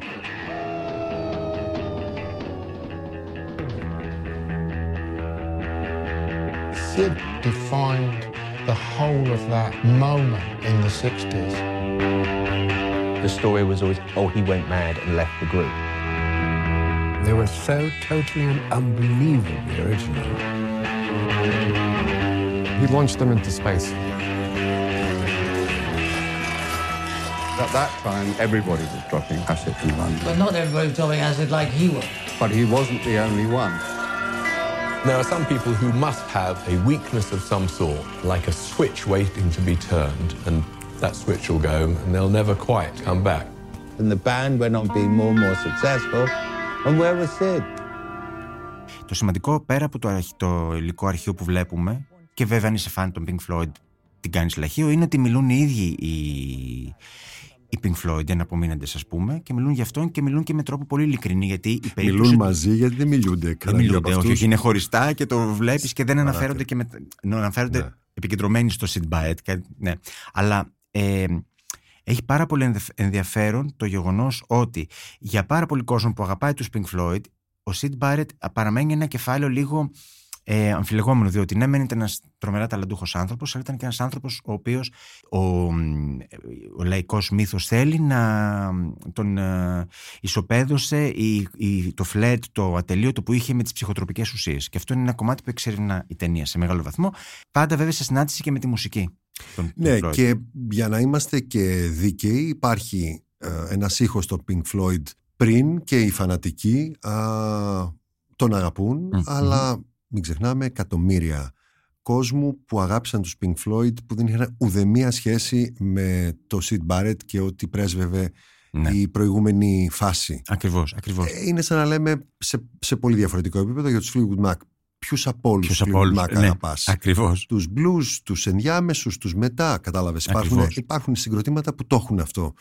Ε, παρακολουθείς την επεισοδιακή πορεία του ντοκιμαντέρ για του Ζέπλιν που είχαμε δει πέρσι στο Πάρα Φεστιβάλ πολύ. Βενετίας και που από ό,τι μαθαίνω και διαβάζω ακόμα δέχονται υλικό από φανς για να κάνουν ναι. το τελικό και το ξανά μοντάζ με τους Led Zeppelin να το παρακολουθούν όλο αυτό για να το εγκρίνουν ξανά για να βγει επιτέλους κάπου σε ένα φεστιβάλ ή σε κάποιες αίθουσες ε, και πέρα από αυτή την πρώτη προβολή με τα τελείωτα, πολύ λαχταριστά, ναι. χορταστικά jams, ναι.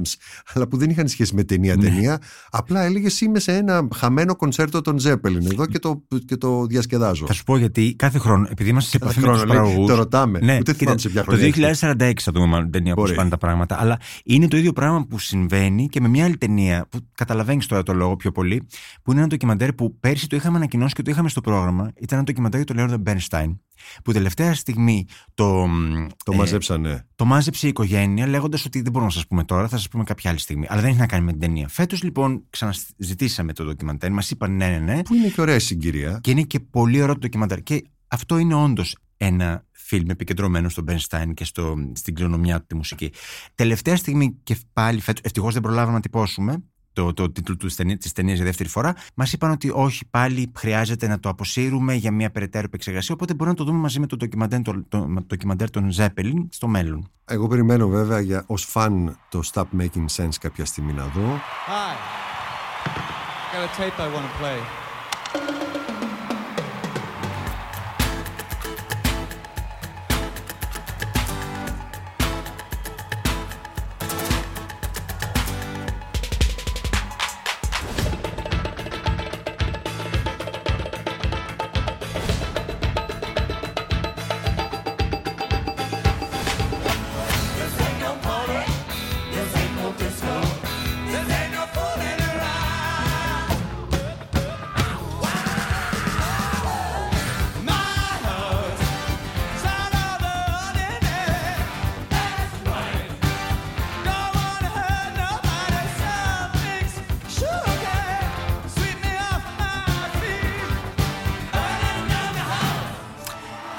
Αχ, το Stop Making Sense. Άλλη Και μια είναι του απονεμένη χρόνου 40 ιστορία. χρόνια, έτσι. Ναι, βέβαια έκανε το. Δεν ξέρω για ποιο λόγο. Έκανε το, την ψηφιακή αποκατάσταση τη ταινία CA24 φέτος, στα 39 χρόνια της.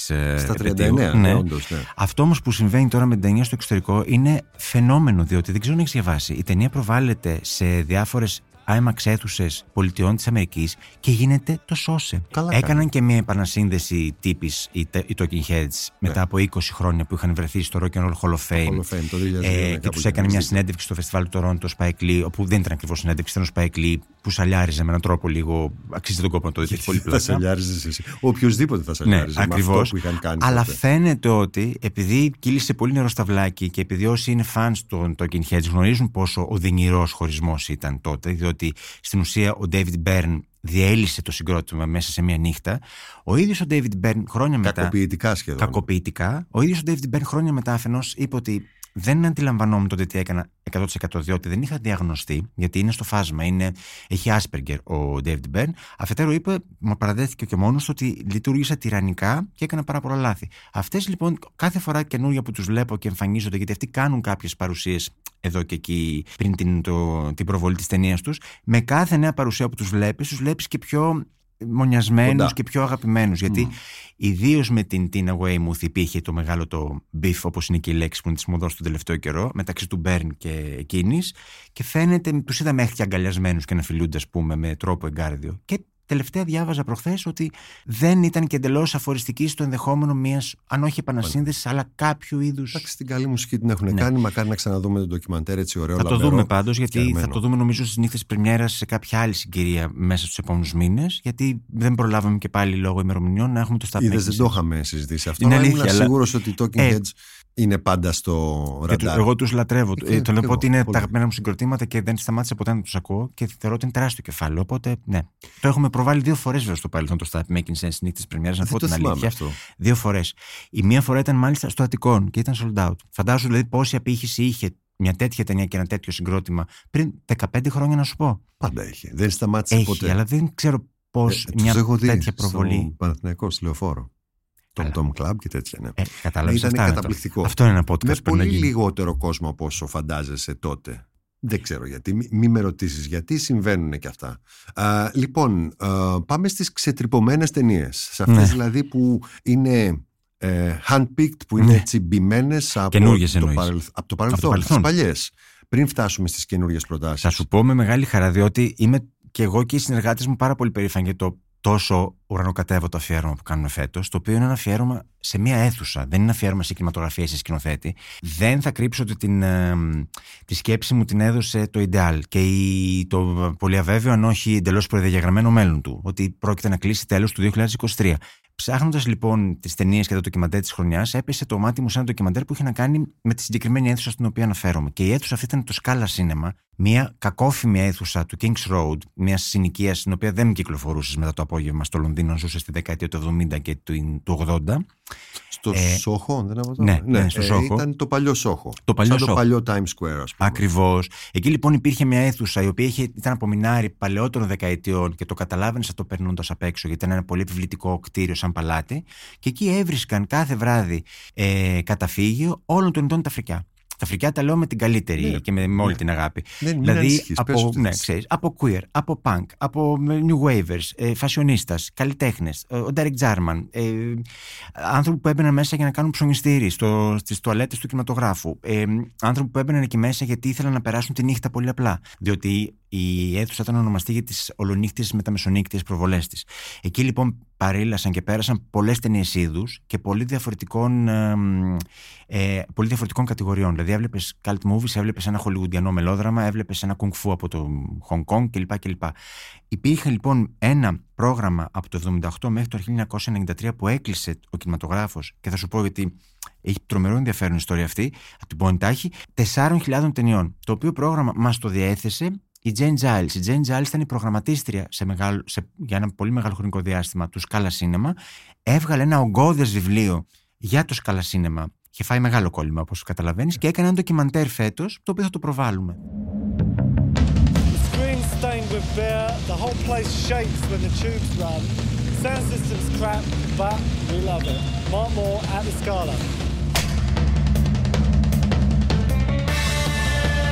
the Scala. Had magic. Let's set up a cinema in the old abandoned embassy from before times. It was like joining a club. People would talk more and more about the Scala. You should go to the Scala. It's really going on there. A very secret club, like a biker gang or something. I thought the Scala was a kind of wonderworld. It's like they were a country club for criminals and lunatics and people that were high. You don't, you know, get high on acid and start doing this.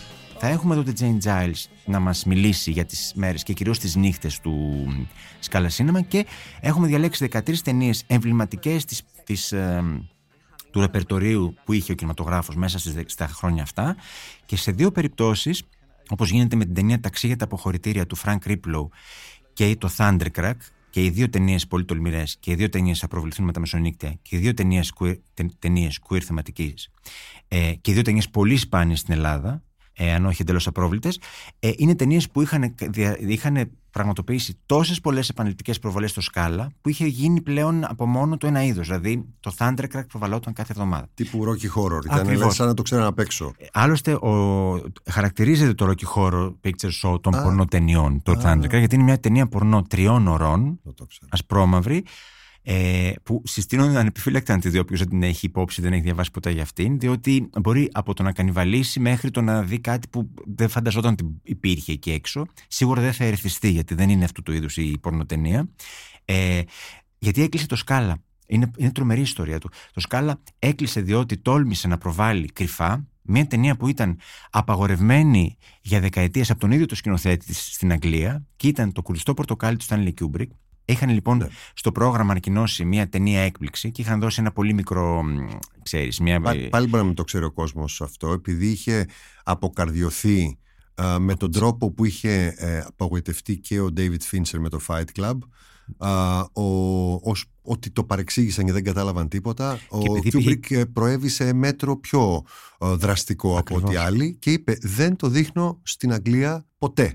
Τότε είχε πει ποτέ. Το 71 Βέβαια, κάποια λοιπόν στιγμή- συνέβη αυτό όταν βγήκε η ταινία. Ναι, Από γιατί το του είπαν 70 ότι είσαι φασίστας, Ναι, ναι, ναι. ότι Και ότι ε, υποκινούσες ωθείς τη βία, βιαιοπραγίες ότι- σε όλη την χώρα ε, εξαιτίας ότι της είναι ένα ταινίας σου. πορνό, εν πάση περιπτώσει, Ακριβώς. εκμετάλλευση βίας και ανθρώπων κλπ. Και είπε εντάξει, οκ, αφού είσαστε έτσι, δεν περιμένω καν το λογοκρίτη. Λέω όχι. Οπότε προέβαλαν αυτό και ουσιαστικά κάνανε μια παρατυπία, έτσι. Έκαναν μια παρατυπία γιατί την ταινία από ό,τι έμαθα την είχαν προβάλει άλλη μια φορά, αλλά δεν το είχε αντιληφθεί κανείς. Σε αυτή τη συγκεκριμένη όμως προβολή πρέπει να είχαν αφήσει κάποιο υπονοούμενο. Μπορεί να ήταν ένα πορτοκάλι, μπορεί να ήταν κάτι. Ήταν αρκετό παρόλα αυτά για να προσελκύσει ανθρώπους οι οποίοι πήγαν εκεί πέρα υποδιόμενοι τους θαμώνες. Διαπίστωσαν ότι προβάλλεται το κουριστό πορτοκάλι και την επόμενη μέρα οι μηνύσεις έπεσαν βροχή, οδηγώντας τους ιδιοκτήτες τους σκάλα στα δικαστήρια, όπου επήλθε και η πτώση τους, γιατί δεν μπόρεσαν ποτέ να καλύψουν την τεράστια αποζημίωση που χρειάστηκε για αυτό που έκαναν. Και έτσι κατέρευσε ο πιο εμβληματικός και ε, διαβόητος και εκλεκτικός κινηματογράφος που υπήρχε στο Λονδίνο τα τελευταία χρόνια. Εμείς λοιπόν εκεί του κάνουμε αφιέρωμα, ε, σε αυτόν κάνουμε αφιέρωμα και στο αφιέρωμα πέρα από τις δύο αυτές ταινίες που ανέφερα, υπάρχουν και ταινίες που τις ξέρουμε λίγο πολύ όλοι, δεν θα τις αναφέρω αναλυτικά. Δηλαδή, εντάξει, είναι η διχασμένη του Κρόνεμπεκ, το Miss 45 του Φεράρα, το Touch of Zen του King Hu, ένα αριστούργημα του, των πολεμικών τεχνών. Αλλά θέλω να σταθώ στο Out of the Blue, αυτό το συγκλονιστικό αριστούργημα του Dennis Hopper, κατά τη γνώμη του μεγαλύτερο ενδεχομένως εν ζωή Αμερικανού κριτικού του Τζόναθαν Ρόζενμπαουμ, η καλύτερη ταινία της δεκαετίας του, του 80. Αυτή η ταινία προβάλλεται για πρώτη φορά στη χώρα μας σε ψηφιακή αποκατάσταση, την οποία, για την οποία μεσολάβησαν ηθοποιοί όπως η Κλώη Σεβινή και η Νατάσα Λιόν, ας πούμε. Θα το δούμε για πρώτη φορά και ξέρω ότι πολλοί κόσμοι δεν το έχει δει και αξίζει τον κόπο γιατί πρόκειται περί δεν, είναι ένα διανόητο μηδενιστικό αριστούργημα και κατά τη γνώμη μου η πιο punk ταινία που έχει γίνει στον κινηματογράφο. Δεν χρειάζεται να πούμε κάτι άλλο. Το βλέπουμε το Σάββατο.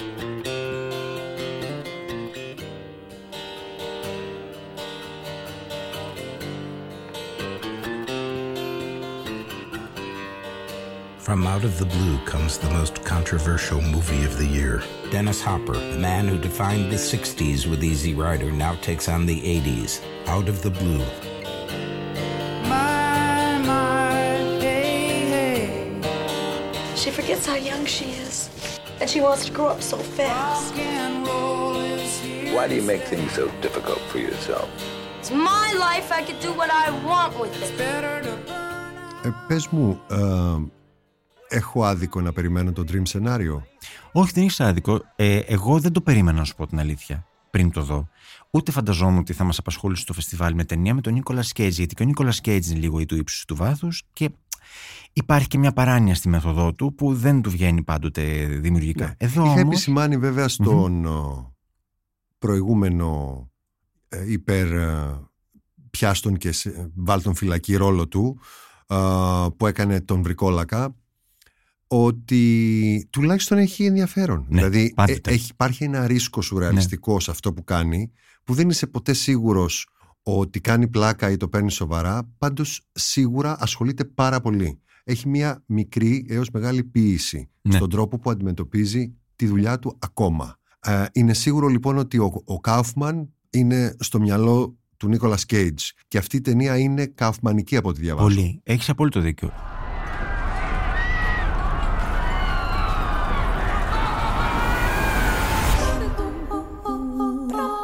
Zebra look the way it does? So embarrassing. Hey, focus. Is this how it went? No, it's different now. Paul, you've been on my mind recently. Yeah? Because you keep popping up in my dreams. You don't do anything, you're just there. So, this specific person, the remarkable nobody, I've also had that experience. Do you have a picture? Είναι πολύ κοντά στο adaptation, άλλη μια ταινία στην οποία ο Νίκολας Κέιτζ ε, έπαιζε έκανε, ξέρεις, οτιδήποτε πιο έξω από το, τα συνηθισμένα, αλλά το έκανε ε, έχοντας ένα σενάριο πρώτης τάξης στη διάθεσή του. Το ίδιο ισχύει και εδώ πέρα. Γιατί και εδώ είναι ένα καουφμανικό, όπως είπε, σενάριο. Γιατί ξεκινάει, το πρέμι της ταινίας είναι ότι ξαφνικά διαφορετικοί άνθρωποι σε διαφορετικά μέρη αρχίζουν και βλέπουν τον Νίκολα Κέιτ στον ύπνο τους. Ο Νίκολα Κέιτ είναι ένας καθηγητής, ένας τίποτα, ένας πολύ βαρετός και πώς το λένε, το μάλλον γιατί τον ασήμαντος βλέπουν όμως. Δηλαδή, για πώς τον βλέπουνε; Το πώς τον βλέπουν και πώς κάθε ε, εμφάνιση του Νίκολα Κέιτς κατά κάποιο τρόπο κουβαλάει μαζί της και ένα διαφορετικό κινηματογραφικό είδος. Γιατί η ταινία είναι κομική μεν, αλλά υπάρχουν και στοιχεία thriller μέσα, υπάρχουν στοιχεία φανταστικού, στοιχεία δράματος και όλα αυτά τα πράγματα ενσωματώνονται με μια πολύ ωραία και ελεγχόμενη τρέλα από το σκηνοθέτη Κρίστοφερ Μπόργκλι και νομίζω είναι ότι... Νορβηγός. Ναι, είναι αυτός του οποίου μια ταινία είχαμε δει πριν δύο εβδομάδες. Εμένα δεν μου είχε αρέσει να πω την αλήθεια. Το Sick of Myself. Η ναι, ταινία που ασχολείται με την uh, επίπτωση της σύγχρονης φήμης, σύγχρονης... το πούμε έτσι. Το ίδιο και με το Dream σενάριο Ναι. ισχύει, αλλά νομίζω ότι και το, νομίζω, δεν είμαι σχεδόν βέβαιος ότι θα το δούμε στην πεντάδα των Όσκαρ καλύτερο πρωτότυπου σεναρίου, γιατί είναι τέτοια η τρέλα αυτού του πράγματος και ξέρεις, εκπροσωπεί ένα σινεμά που λείπει περισσότερο γιατί είναι ένα σινεμά που δεν ανοίξει συνταγές και που πηγάζει από μια σπίθα παλαβή που είχε εκείνη τη στιγμή ο δημιουργός του. Και αυτή τη σπίθα την έκανε ένα πολύ φρενήρες και τρομερά απολαυστικό σενάριο. Και ο, ο Νίκολα Κέιτζ είναι εξαιρετικός. Να δούμε τι θα πρωτο προωθήσει φέτος η Α24 γιατί και αυτό έχει ε, τη σφραγίδα από πίσω στην διανομή και στον χειρισμό τον γενικότερο. Νομίζω ότι έχει άλλωστε και την τιμητική της Α24 στο φεστιβάλ χωρίς να το έχουμε κάνει συνειδητά γιατί ξεκινάμε και με Α24 δηλαδή ξεκινήσαμε το, η ταινία έναρξης και μία από τις uh, πολύ αγαπημένες και των δυο μας νομίζω ταινίες μέσα στη χρονιά είναι οι περασμένες ζωές της Ελίν Σόν. Μου άρεσε πάρα πολύ. Και εμένα πάρα πολύ. There's a word in Korean. Inyan. It means providence or fate. Do you believe in that? That's just something Koreans say to seduce someone.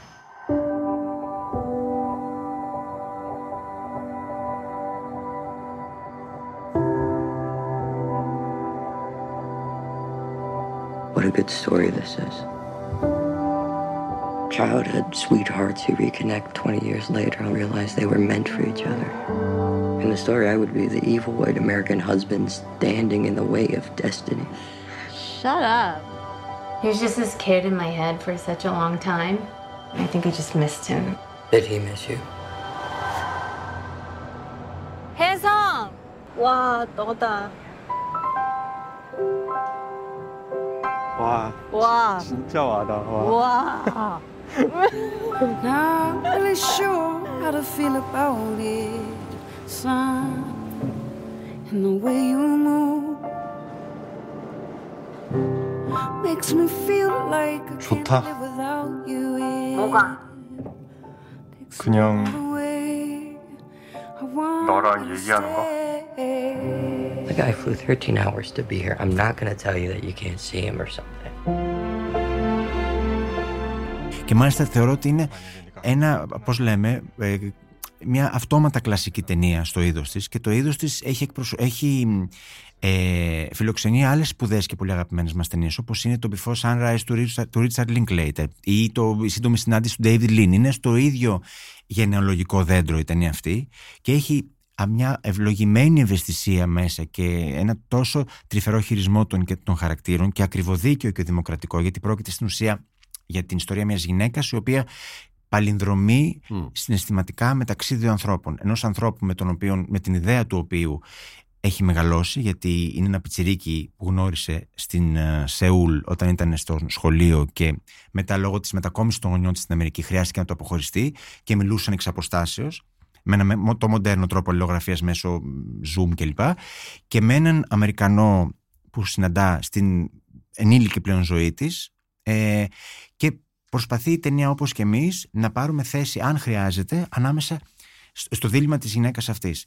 Ότι από τη στιγμή που επανεμφανίζεται ο παλιός, ο παλ- το παλιό της ε, παλιά της Ας φλόγα, να το πούμε, πω ρε, έτσι. μωρέ, το- ναι, το δεν ήταν αγόρι ακριβώς, που αλλά, εν πάση μεγάλωσε περιπτώσει, μαζί Ο της- πρώτος της έρωτας ε, παιδικός που έχει μεγαλώσει και έχει αποκτήσει τη δική του πιθανότητα αισθηματική. Και εμφανίζεται ξανά στη ζωή της. Μια ζωή της όμως η οποία έχει ήδη αλλάξει και έχει ε, ας πούμε κλειδώσει ρομαντικά σε κάποιον άλλον. Και από εκεί ξεκινάει το, το, το ήσυχο μεγαλείο κατά τη γνώμη μου αυτής της ταινίας που είναι τόσο... Ε, χει- ε, βρίσκει έναν τόσο, τόσο ε, σοφό τρόπο να χειριστεί αυτό το δίλημμα και τον καθένα από τους τρεις χαρακτήρες που εγώ πολύ σπάνια το έχω συναντήσει.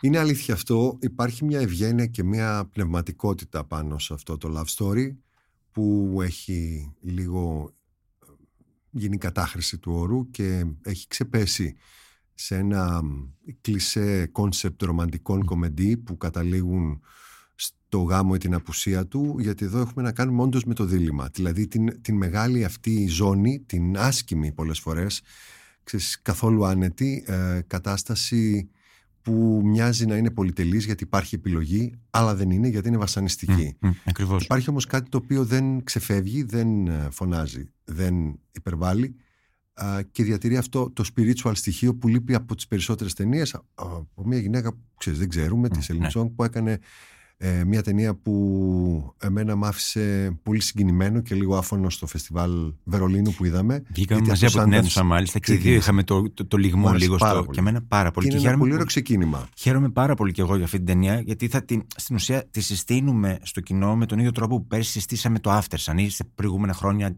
ταινίες όπως αυτές που σου ανέφερα, γιατί και τον Linklater σε εμάς τον είχαν δει. Αλλά την συνδυάζουμε με ένα ε, amuse, amuse bouche, ας πούμε, κάπως, που είναι το μικρού μήκους φιλμ του Αλμοδόβρα, αυτό το, το queer western που όλοι γνωρίζουν χωρίς να έχουν δει, ακριβώς επειδή πρωταγωνιστεί ο Πέντρο Πασκάλ και ο Ethan Hawke και είναι μια ερωτική ιστορία στην Αγρία Δύση. Είναι όμως ένα, ένα ορντεύρ, είναι λιγάκι κάτι το οποίο σου ανοίγει την όρεξη για το κυρίως πιάτο που είναι οι περασμένες ζωές. Ωστόσο, το κοινό των, των, του φεστιβάλ θα έχει την ευκαιρία να δει τις ταινίες αυτές και τις δύο σε διαφορετικές περιστάσεις. Η μία περίσταση θα είναι οι περασμένες ζωές με τη δική τους προβολή και η άλλη θα είναι το Strange Way of Life, όπως ονομάζεται μικρού μήκους, που είναι και έναρξή μας. Συνοδευόμενη από μια άλλη ταινία και ελάχιστα προβλημένη στη χώρα μας, του Αλμοδόβρα από το παρελθόν του, που είναι ο νόμος του Πόθου. Τη θυμάσαι πολύ καλά, φαντάζομαι. Μμμ. Αντώνιο Μπαντέρας, Κάρμεν Μάουρα. Ε, Μην ξεχνάμε ότι την εταιρεία τους τη λένε Ντεσέο. Έτσι. από εκεί, από Είναι εκεί ο ξεκίνησε. πόθος. Είναι- ξεκίνησε από την ταινία αυτή. Γιατί καμιά φορά βρίσκεται μέσα στα ζητούμενα, ε, στις πρόσφατες κουβέντες, Α, είναι κάτι που λείπει από τα αφηγήματα, τα ξύλινα και έχει να κάνει με την επιθυμία. Ναι. Ο Αλμοδόβαρ ποτέ δεν ασχολιόταν με τη σκέτη επιθυμία, αλλά με τον πόθο. Ακριβώς. Και με τα φυτίλια Ναι, που ανάβει, αυτό. είτε τα Η- κομικά, τα οποία τα φτάνει τέρμα, Και οδηγούν σε πυρκαγιές. είτε έτσι, τα δεν- υπερδραματικά που δανείζεται και από το χολιγουντιανό μελό και από την ε, παράδοση της χώρας του και από την να είναι καλά χαλίνω τη φαντασία του είτε έχει να κάνει με σκηνικά και χρώματα είτε έχει να κάνει με πλοκή και χαρακτήρες ε, δεν θα συμφωνήσω τόσο μαζί σου για το Strange Way of Life δεν είναι μόνο ρεκτικό Όχι, όχι, δεν το είναι μια υποτιμώ. ε, Καθόλου. κανονική, ε, πλήρης, υπέροχη ταινία που χαίρομαι πάρα πολύ που έκρινε ότι πρέπει να είναι 30 και όχι 130 ή 230 λεπτά όπως άλλες. Καθόλου δεν την υποτίμησα Έχει προς το Θεού. την, α, Ναι, ναι, ναι. αυτήν την α, το, Έχει τη λίγο το- συσκευασία, έχει το Ναι. πακετάρισμα Το- σε Λοράν το γιατί είναι βακαρέλο από καλογιαλισμένο, πίσω. ακριβώς, Αλλά ακριβώς. είναι και πολύ καλά ενταγμένο όλο αυτό και επίσης. Ε, για να μιλήσουμε και για έναν άνθρωπο που θα μπορούσε κάλλιστα να έχει βαρεθεί ή να έχει κουραστεί από αυτή τη δουλειά. Μέσα σε, νομίζω τα μέτρησα, ήταν τέσσερα λεπτά. Έχεις, ή ξέρω τι πέντε, θα πεις. Ναι. ε, στην αρχή Ναι. ξέραμε ακριβώς, Ακριβώς. ποιοι είναι οι δύο χαρακτήρες, τι έχουν κάνει και πόσο γουστάρει ο ένας τον άλλον Ναι, γιατί... και τι beef έχουν, δηλαδή τι πρόβλημα έχουν πρόβλημα μεταξύ έχουν. τους. Ναι, γιατί ο... Μέσα σε πέντε Ναι, λεπτά ναι, το ναι, κατάφερε. Γιατί ο αυτό. Αλμοδόβαρ είναι πάνω από, πέρα από το ότι είναι καλός σκηνοθέτης, είναι ακόμα καλύτερος σεναρίστας. Ξεκινάει από το σενάριο, που είναι η ρίζα ή η κατεξοχήν. Και μιας επειδή ευτυχώς βλέπουν και Έλληνες κινηματογραφιστές τις Νύχτες Πρεμιέρας, καλό είναι να δουν αυτή την ταινία μόνο για αυτό το λόγο.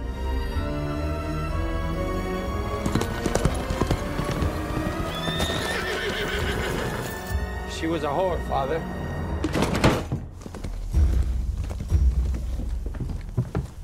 A woman was found killed in town.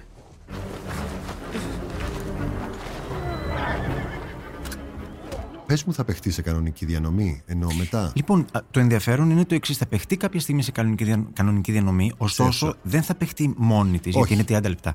Θα παιχτεί συνοδεία μιας άλλης μικρού μήκους ταινίας που γνωρίζουμε και έχουμε δει του Αλμοδόβαρ, το Human Voice με την Τίλτα Σουίντον. Και νομίζω το πακέτο σε εισαγωγικά θα συμπληρώσει μία συνέντευξη που έχει δώσει ο Αλμοδόβαρ με αφορμή νομίζω τις δύο αυτές ταινίες. Εγώ δεν την έχω δει τη συνέντευξη.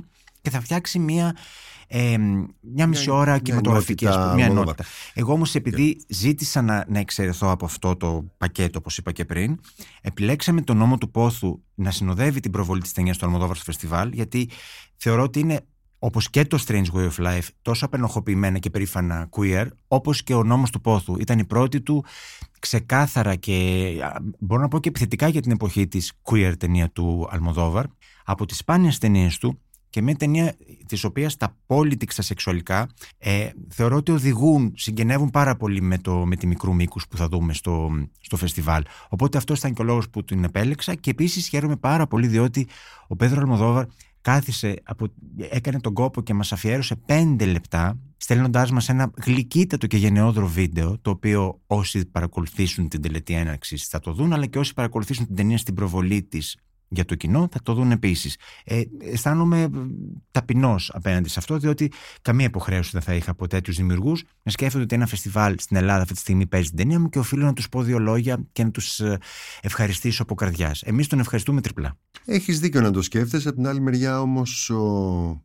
οι δημιουργοί έχουν καταλάβει πόσο α, σπάνια πια είναι η, η ποιότητα της αίθουσας που την τιμούν πολύ περισσότερο γιατί ειδικά με την κρίση και την πανδημία δύο διαφορετικές ε, περιστάσεις που δυστυχώς συνέπεσαν και έδωσαν Και λέλαπες, ασφαλιάρες γιατί πρόκειται. Ναι. και όλα τα Ναι, άλλα, α, κατάλαβαν ότι δεν, είναι, δεν θα έπρεπε να έχουν καθόλου δεδομένο ούτε το κοινό, Τίποτα. ούτε τα φεστιβάλ, Ούτε την αίθουσα την ίδια, Την ναι. αίθουσα, ούτε τίποτα από όλα αυτά. Και ειδικά όσοι ε, ξέρεις, αγαπάνε το φιλμ, αγαπάνε, έχουν μεγαλώσει μέσα σε αυτό, όπως ο Αλμοδόβαρ. Ήσουν στο σπίτι του όταν έκανε το βίντεο, γιατί αυτά λέει ο Λίγης ο Αλμοδόβαρ στο βίντεο. Όχι, με το δικό αλλά- του βέβαια χαριτωμένο και ισπανικό τρόπο. Αλλά είναι σαν να το ξέρουμε. Αυτή τη τόσο λογοδιάρεια, χρόνια. ξέρεις που έχει. Εσύ τον υποδίεσαι και πάρα πολύ καλά. Δεν θα στο ζητήσω τώρα να το κάνεις, αλλά τον υποδίεσαι εξαιρετικά την προφορά του. Και, Χουλιά, και βινότσε. αυτό, αυτό, αυτό, αυτό, και αυτή τη, ξέρεις, την ακατάπαυστη, το, αυτό το λόγο And του I στα μάτια. Lie, and Ναι, ναι, you ναι, I γιατί lie και λοιπά. Τα λέει- Ξεκινάει τα λέει το πολύ βίντεο ωραία. του στα αγγλικά και μετά ξαφνικά σαν να έχει πατηθεί ένα κουμπί. Και είναι και η αγγλόφωνη ταινία, ε, Ναι, αγγλόφωνη ναι, ναι, ναι. ταινία του. Το λέω για τον Αλμοδόβαρ, ο οποίος χρόνια. Ποιος ξέρει τι ταινίες θα είχαμε δει αν δεν είχε αυτή την ανασφάλεια με τη γλώσσα και αν έλεγε τώρα το κάνω το, το, το τόλμημα στο Hollywood, τώρα το κάνω το αγγλόφωνο και πήγαινε Α, πάλι πίσω στην έτσι. Ισπανία. Και Ε, πάλι βέβαια. πίσω στην Ε, Ισπανία βέβαια. και έκανε μερικές ταινίες που θα μπορούσε να μην είχε κάνει. Όχι ότι είναι κακές, αλλά σίγουρα δεν έκανε το παραπάνω βήμα. Ποτέ δεν είναι αργά. Ποτέ δεν είναι αργά.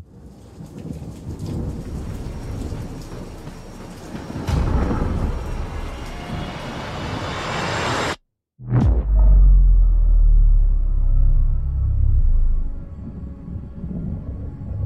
the Batman. Have been for a long time. That's three people likely killed with the same weapon. What's that? Found him on the floor. Your shooter's losing his mind. Anything else I can do for you? The room number again? It's on the key holder. Ah. The retainer for your services is $10 million. No. Contract off. I don't hurt children, ever. Listen to me very carefully. The girl stays alive. You're answerable to me.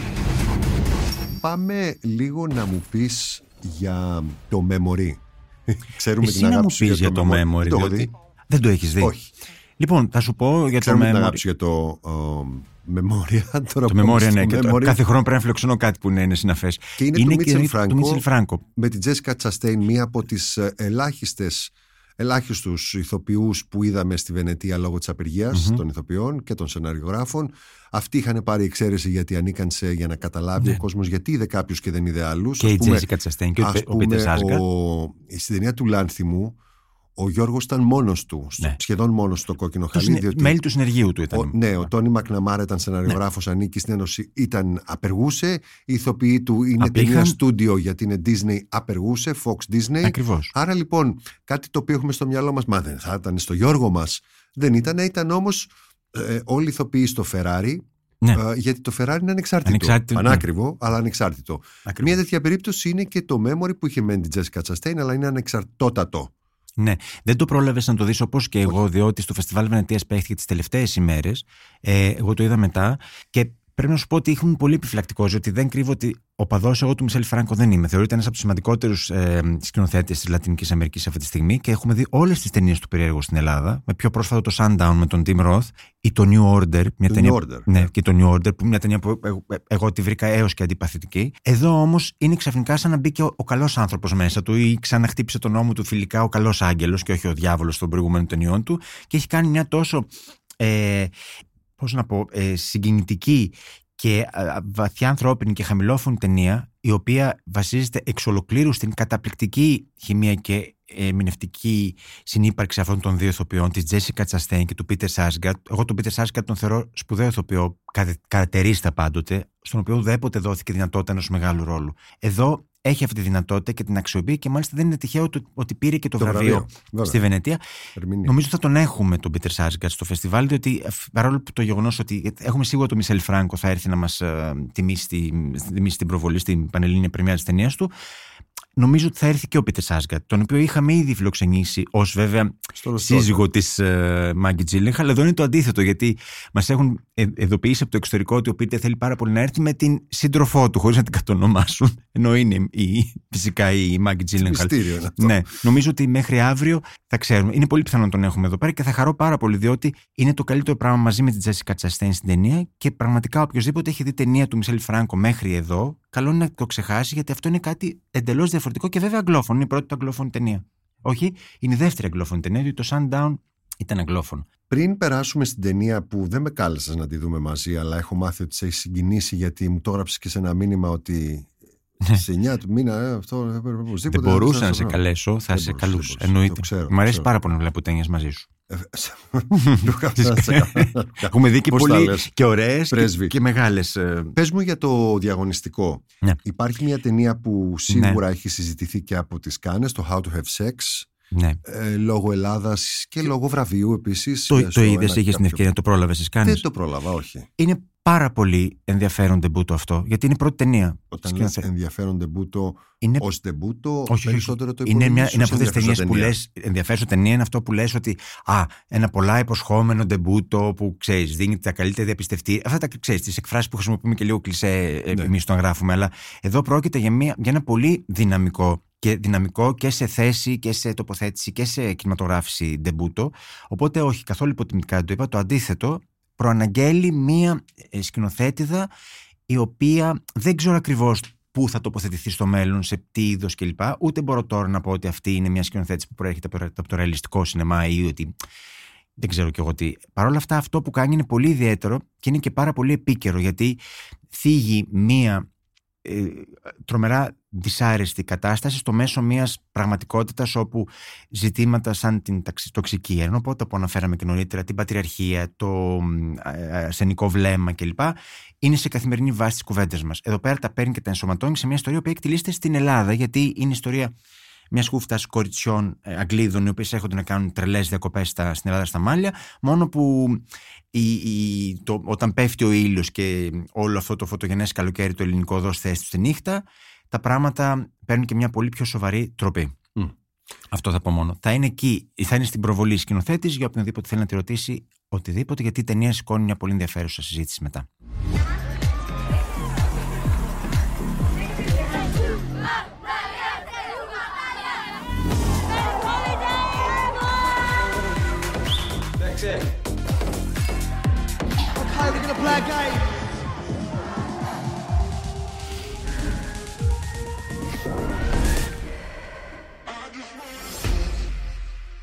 Μάλιστα και έχουμε και κάποια άλλη ταινία από άλλο φεστιβάλ από την Βενετία που δεν πρόλαβα να δω, το Universal Theory.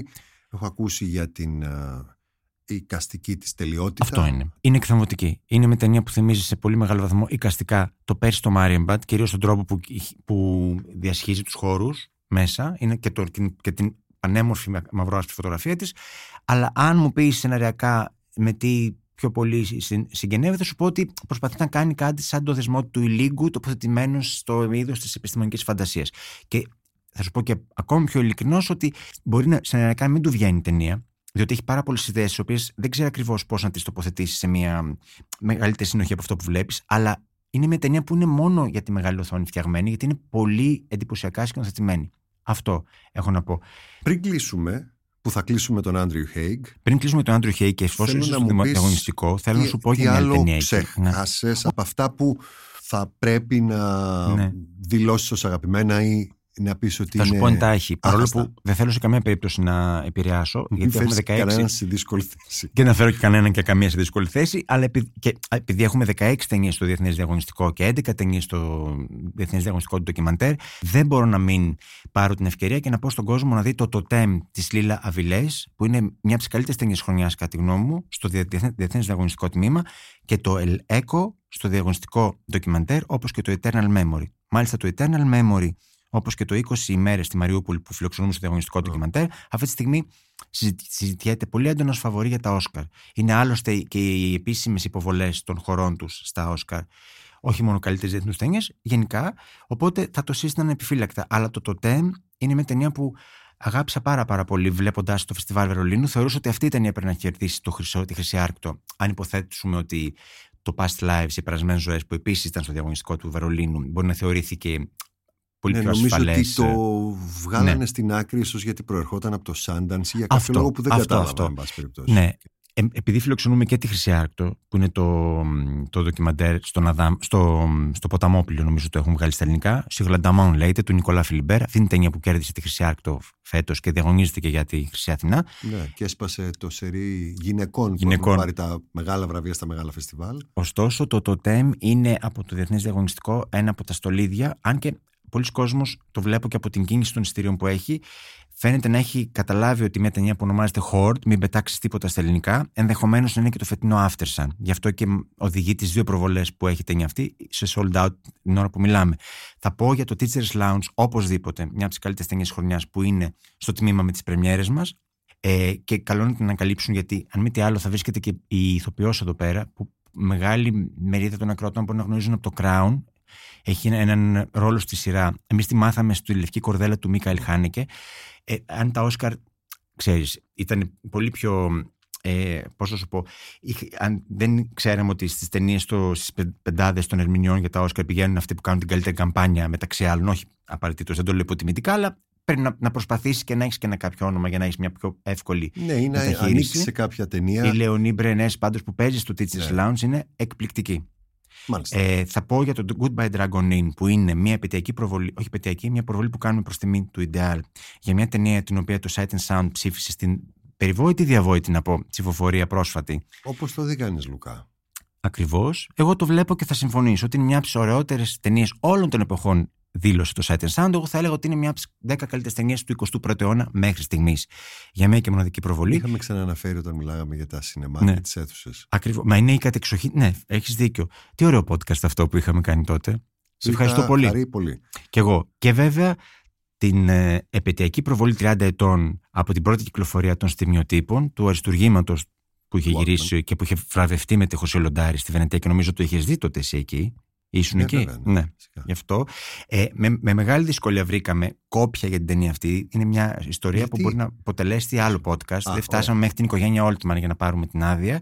Δεν Το φανταζόμουν ότι είναι τόσο Ολτμανέικο. δύσκολο. Ολτμανέικο, ναι, το, το, το, το, Μάλιστα. σόι. Δεν το περίμενα αυτό για τα Κι στιγμιότυπα. όμως. Δηλαδή δεν είναι και καμία ταινία που έχει Κι όμως α- κι εγώ- άσχημη ιστορία, είναι χαμένη Καθόλου. στο διάστημα. Καθόλου, κλπ. καθόλου. Αλλά ποτέ δεν ξέρεις. Και στις ειδικές προβολές υπάρχει ένα αριστούργημα μέχρι πρώτη χαμένο του γκρικού κινηματογράφου που ονομάζεται Λικόφο.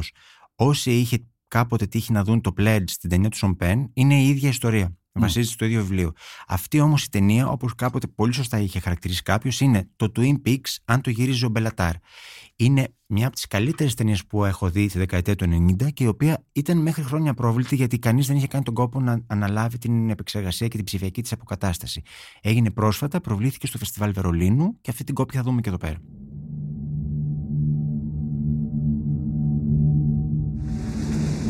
Tiszteletem felügyelő. A felső keresztnél 8 év körüli kislány. Valószínű több napja hat. Mivel ölték meg? Borotválva.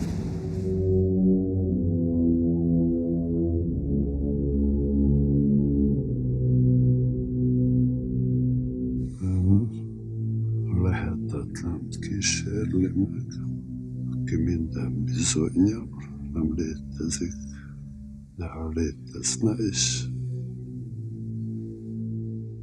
maga sose fogja megtalálni. Αυτά. Αυτά. Πριν σου πω για τον Άντριου Χέικ. Ναι, Και δεν έχω να πω κάτι για τον Άντριου Χέικ. Έχω να πω ότι. Τέσσερις ξέρεις, ώρες podcast πάλι. Για πες. Ε, Είναι σαν Για- το Σκορσέζε, είναι την ταινία. Ε, για την ταινία του Άντριου Χέικ θα πω ότι. Ποιος είναι ο διανύει- Άντριου Χέγκ, αυτός που Ακριβώς. ε, είχαμε δει πρόσφατα υπέροχες ταινίες του, όπως το, Το 45 Weekend Years και το 45 Weekend. Years και μια πολύ ωραία σειρά όπως ήταν το Looking μια ε, βραχύβια βέβαια σειρά αλλά πολύ ωραία Ε, εδώ πέρα κατά τη γνώμη μου υπογράφει τη σπου- σημαντικότερη ταινία του ε, που είναι αφενός ένα ρομάτζο μεταξύ του Άντριου Σκότ που οι περισσότεροι και οι περισσότερες από εσάς γνωρίζετε από τη- το ρόλο του ιερέας στο Fleabag Μμμ. Και του Πολ Μέσκαλ που δεν χρειάζεται πια συστάσεις γιατί είναι ο πιο περιζήτητος νεαρός ηθοποιός που υπάρχει εκεί έξω. Ε, αφενός λοιπόν είναι η ρομαντική ιστορία μεταξύ των δύο αυτών ανθρώπων που μένουν σε, μια, σε ένα κτίριο στην άκρη της πόλης του, του Λονδίνου και το δεύτερο μέρος και σημαντικότερο της ιστορίας είναι ένα φανταστικό στοιχείο που εισάγεται και που έχει να κάνει με το γεγονός ότι ο Άντριου Σκότ που είναι και ο πρωταγωνιστής της ταινίας και σεναριογράφος ε, επισκέπτεται κάποια στιγμή το πατρικό του σπίτι εν γνώση του ότι οι γονείς του έχουν χαθεί, έχουν σκοτωθεί όταν ήταν 12 ετών χτυ- και κοιτάζει μέσα από την πόρτα και βλέπει τους γονείς του όπως τους άφησε. Χτυπάει την πόρτα και ξανασυναντά τους γονείς του όπως είχαν μείνει την τελευταία φορά που τους είχε δει. Αυτά τα δύο πράγματα λοιπόν συνδυάζονται σε μια υπέροχη ιστορία για το πώς διαχειριζόμαστε το παρελθόν μας, τους ανοιχτούς μας λογαριασμούς, τα φαντάσματα που έχουμε στο μυαλό μας, φαντάσματα κανονικά και φαντάσματα και σε εισαγωγικά και οδηγεί σε ένα από τα ωραιότερα φινάλ που εγώ προσωπικά έχω δει στο σινεμά και εγγυώμαι ότι δεν θα μείνει κανείς ασυγκίνητος βλέποντας αυτό το φινάλε που μάλιστα χρησιμοποιεί και ένα ε, νομίζω σου αρέσει πάρα πολύ αν και δεν ξέρω αν πρέπει να το αναφέρω δεν θα το αναφέρω Μην το αναφέρω. ένα εμβληματικό τραγούδι της δεκαετίας του 80 Α, όχι, πες που το. έχει αναφέρει Είσαι σίγουρος, δεν Ναι. θα το πω. Θα σου το πω μετά, γιατί καλό είναι. Εγώ δεν. Νόμιζα θα πεις ε, την τελική σκηνή, αλλά λέω Θα τραγούδι. την πω πες τώρα, το. θα την πω λοιπόν να ακούσει. Στην τελευταία σκηνή. Ε, ε, τραγούδι. Χρησιμοποιεί με έναν τρόπο το τραγούδι αυτό στη σκηνή αυτή όπως τη βλέπουμε, που πραγματικά εγώ δεν σου κρύβω πλάνταξα στο κλάμα. Δεν κλαίω εύκολα σε ταινίες. Φαντάζομαι. Πώς; Δεν κλαίω. Καμιά φορά. όχι. Αλήθεια. Όχι, όχι. Δεν, ε, εδώ μιλάμε για κάτι αδιανόητο που μου συνέβη.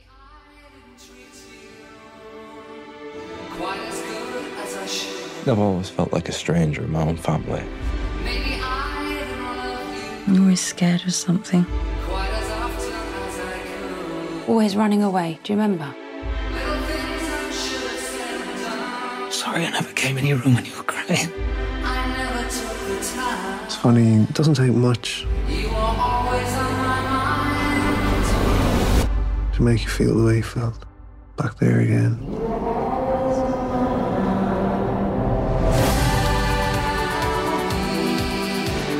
You think he'd like to be in love with him?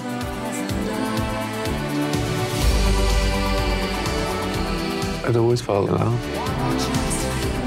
This is a new feeling. You and me together. Επίσης, θα ήθελα πάρα πολύ να δει κόσμο στην ταινία πέρα από την προβολή στις νύχτε πλημμύρε που είναι ήδη sold out. Η ταινία θα κυκλοφορήσει, νομίζω, στην Ελλάδα το Φεβρουάριο ή το Μάρτιο. Κάτι παρόμοιο με αυτό που είχε γίνει με το Call Me By Your Name πριν μερικά χρόνια, που επίσης είχαμε φιλοξενήσει και έπρεπε να περιμένει μήνες μετά ο κόσμος για να δει. Οπότε είναι μοναδική η συγκυρία, η συγκυρία της προβολής την Δευτέρα 9 Οκτωβρίου. Θα μου πεις γιατί Δευτέρα 9 Οκτωβρίου, κανονικά ολοκληρώνουμε τις προβολές μας Κυριακή επειδή ακριβώς συμβαίνει αυτό που συμβαίνει και με την ταινία του Σκορσέζε. Η ταινία κάνει την, την πανευρωπαϊκή της πρεμιέρα μία ημέρα πριν από εμάς και προκειμένου να μπορούμε να την έχουμε, έπρεπε να περιμένουμε. Περιμέναμε και πιστέψτε με, αξίζει τον κόπο. Μια χαρά. Ναι. Καλά, μια μέρα είναι. Ναι, ναι, Δεν είναι αυτό. ότι περιμένεις ένα μήνα. Αυτό ακριβώς. Τώρα που πες φαντάσματα. Είχαμε κάνει λάθος τότε στη Βενετία. Το Others του Αμενάμπαρ είναι πολύ καλή ταινία. Είχαμε κάνει όντως λάθος, γιατί όντως είναι πολύ καλή Είχαμε ταινία. πει. ε, Είχαμε πει γιατί Θυμάμαι μας τι είχες θύμισε πει. πολύ. Ξέρεις πόσα χρόνια πάνε. Βέβαια. Θυμάμαι πάνω- τι μου είχες πει. Μου είχες πει. Τα φαντάσματά μας πρέπει να τα κρατάμε καλά κρυμμένα. Ναι. Επίσης, ξέρεις, ίσω. Ναι, μεν, αλλά υπάρχουν και τόσο δυνατές ιστορίες όπως είναι αυτή. Με το στρίψιμο της βίδας που έχει τέτοια δύναμη δεν Αυτό είναι το. Αυτό ακριβώς. Που είναι πολύ δύσκολο να τη χαλάσεις, να τη μου σκέψεις. Πολύ δύσκολο. Όταν είσαι και καλός σκηνοθέτης, γιατί την έχουμε δει καταπληκτικά να γίνεται. Στο από Innocence. Πω, Αυτό. εντάξει, Είναι αγαπημένο μου στο ταινιατρό λίγο. μου. Οπότε Αλλά ξεσπήξα ίσως τι άδικος και ωραίο- γι' αυτό. Ναι. Ναι. Τι Την ωραίο είδες πρόσφατα; Πώς την θυμήθηκες Ναι, τώρα, την είδα την πρόσφατα. Την είδες πρόσφατα; Και τώρα που είπες αυτό που επισκέπτεται, εν πάση περιπτώσει, πώ συνειδητοποιείς τα φαντάσματα που υπάρχουν ή δεν υπάρχουν, ε, είναι ωραία ταινία. Είναι πάρα Κοίταξε, πολύ ωραία η- ταινία. ε, να πω κάτι. Η, η ταινία του Άντριου Χέγγ είναι. α- α- πώς να σου πω, ε, από την περιγραφή και μόνο καταλαβαίνεις ότι είναι μια τρομερά συγκινητική ταινία, διότι εάν έχει τύχει στη ζωή σου να έχεις χάσει αναπόφευκτο για τους περισσότερους κάποιον γονιό, αυτή η ταινία σου πατάει ένα κουμπί τόσο ευαίσθητο και τόσο εσωτερικό σου, που είναι σίγουρο ότι διαφορετικά θα ανταποκριθείς εσύ από τον διπλανό σου στην αίθουσα. Και σου πατάει και αυτό το κουμπί και σου πατάει και το, κο- το κουμπί που έχει να κάνει με το πώς ε, διαχειρίζεσαι γενικότερα στη ζωή δύσκολες και δυσβάσταχτες, δυσβάσταχτες συγγνώμη, έννοιες όπως είναι η απώλεια ή μια ερωτική απογοήτευση ή μια διάψευση ή η αίσθηση ότι δεν έχεις προλάβει να πεις τα αγαπημένα σου πρόσωπα αυτά που πάντα τους έκρυβες και δεν σου δόθηκε ευκαιρία να τους πεις το οποίο είναι σχε- σχεδόν συγκλονιστικό αν το σκεφτείς στην ταινία Καλές γιορτές σου εύχομαι, γιατί φεστιβάλ σημαίνει γιορτή και μ, καλή διασκέδαση σε όλο τον κόσμο, γιατί το εύχομαι και εγώ οι επιλογές είναι πάρα πολλές. Καλό κουράγιο για να διαλέξει από όλα αυτά. Α, Και μην ξεχνάτε ότι τα φεστιβάλ είναι ένας, όχι πια εναλλακτικός, αλλά ένας εδρεωμένος τρόπος προβολής, ε, τόπος προβολής ταινιών που μπορεί να μην ε, α, ξαναδούμε ε, σε μεγάλη οθόνη. Άρα λοιπόν εποφεληθείτε, αδράξτε τη μέρα και την ευκαιρία για τις νύχτες πρεμιέρας και για την ε, πολύ ωραία κουβέντα που είχαμε γενικά για τις ταινίες Ευχαριστώ που... για άλλη μια φορά πολύ, διότι αν και υπάρχουν αρκετέ απορίες που έχω για άλλες ταινίες που είδαμε στη Βενετία, θα τα πούμε με, Ναι. εκτός. Ε, θα, θα έχουμε και άλλη ευκαιρία, Ναι. το ελπίζω. Όλα καλά, εύχομαι και ευχαριστώ πολύ. Εγώ ευχαριστώ.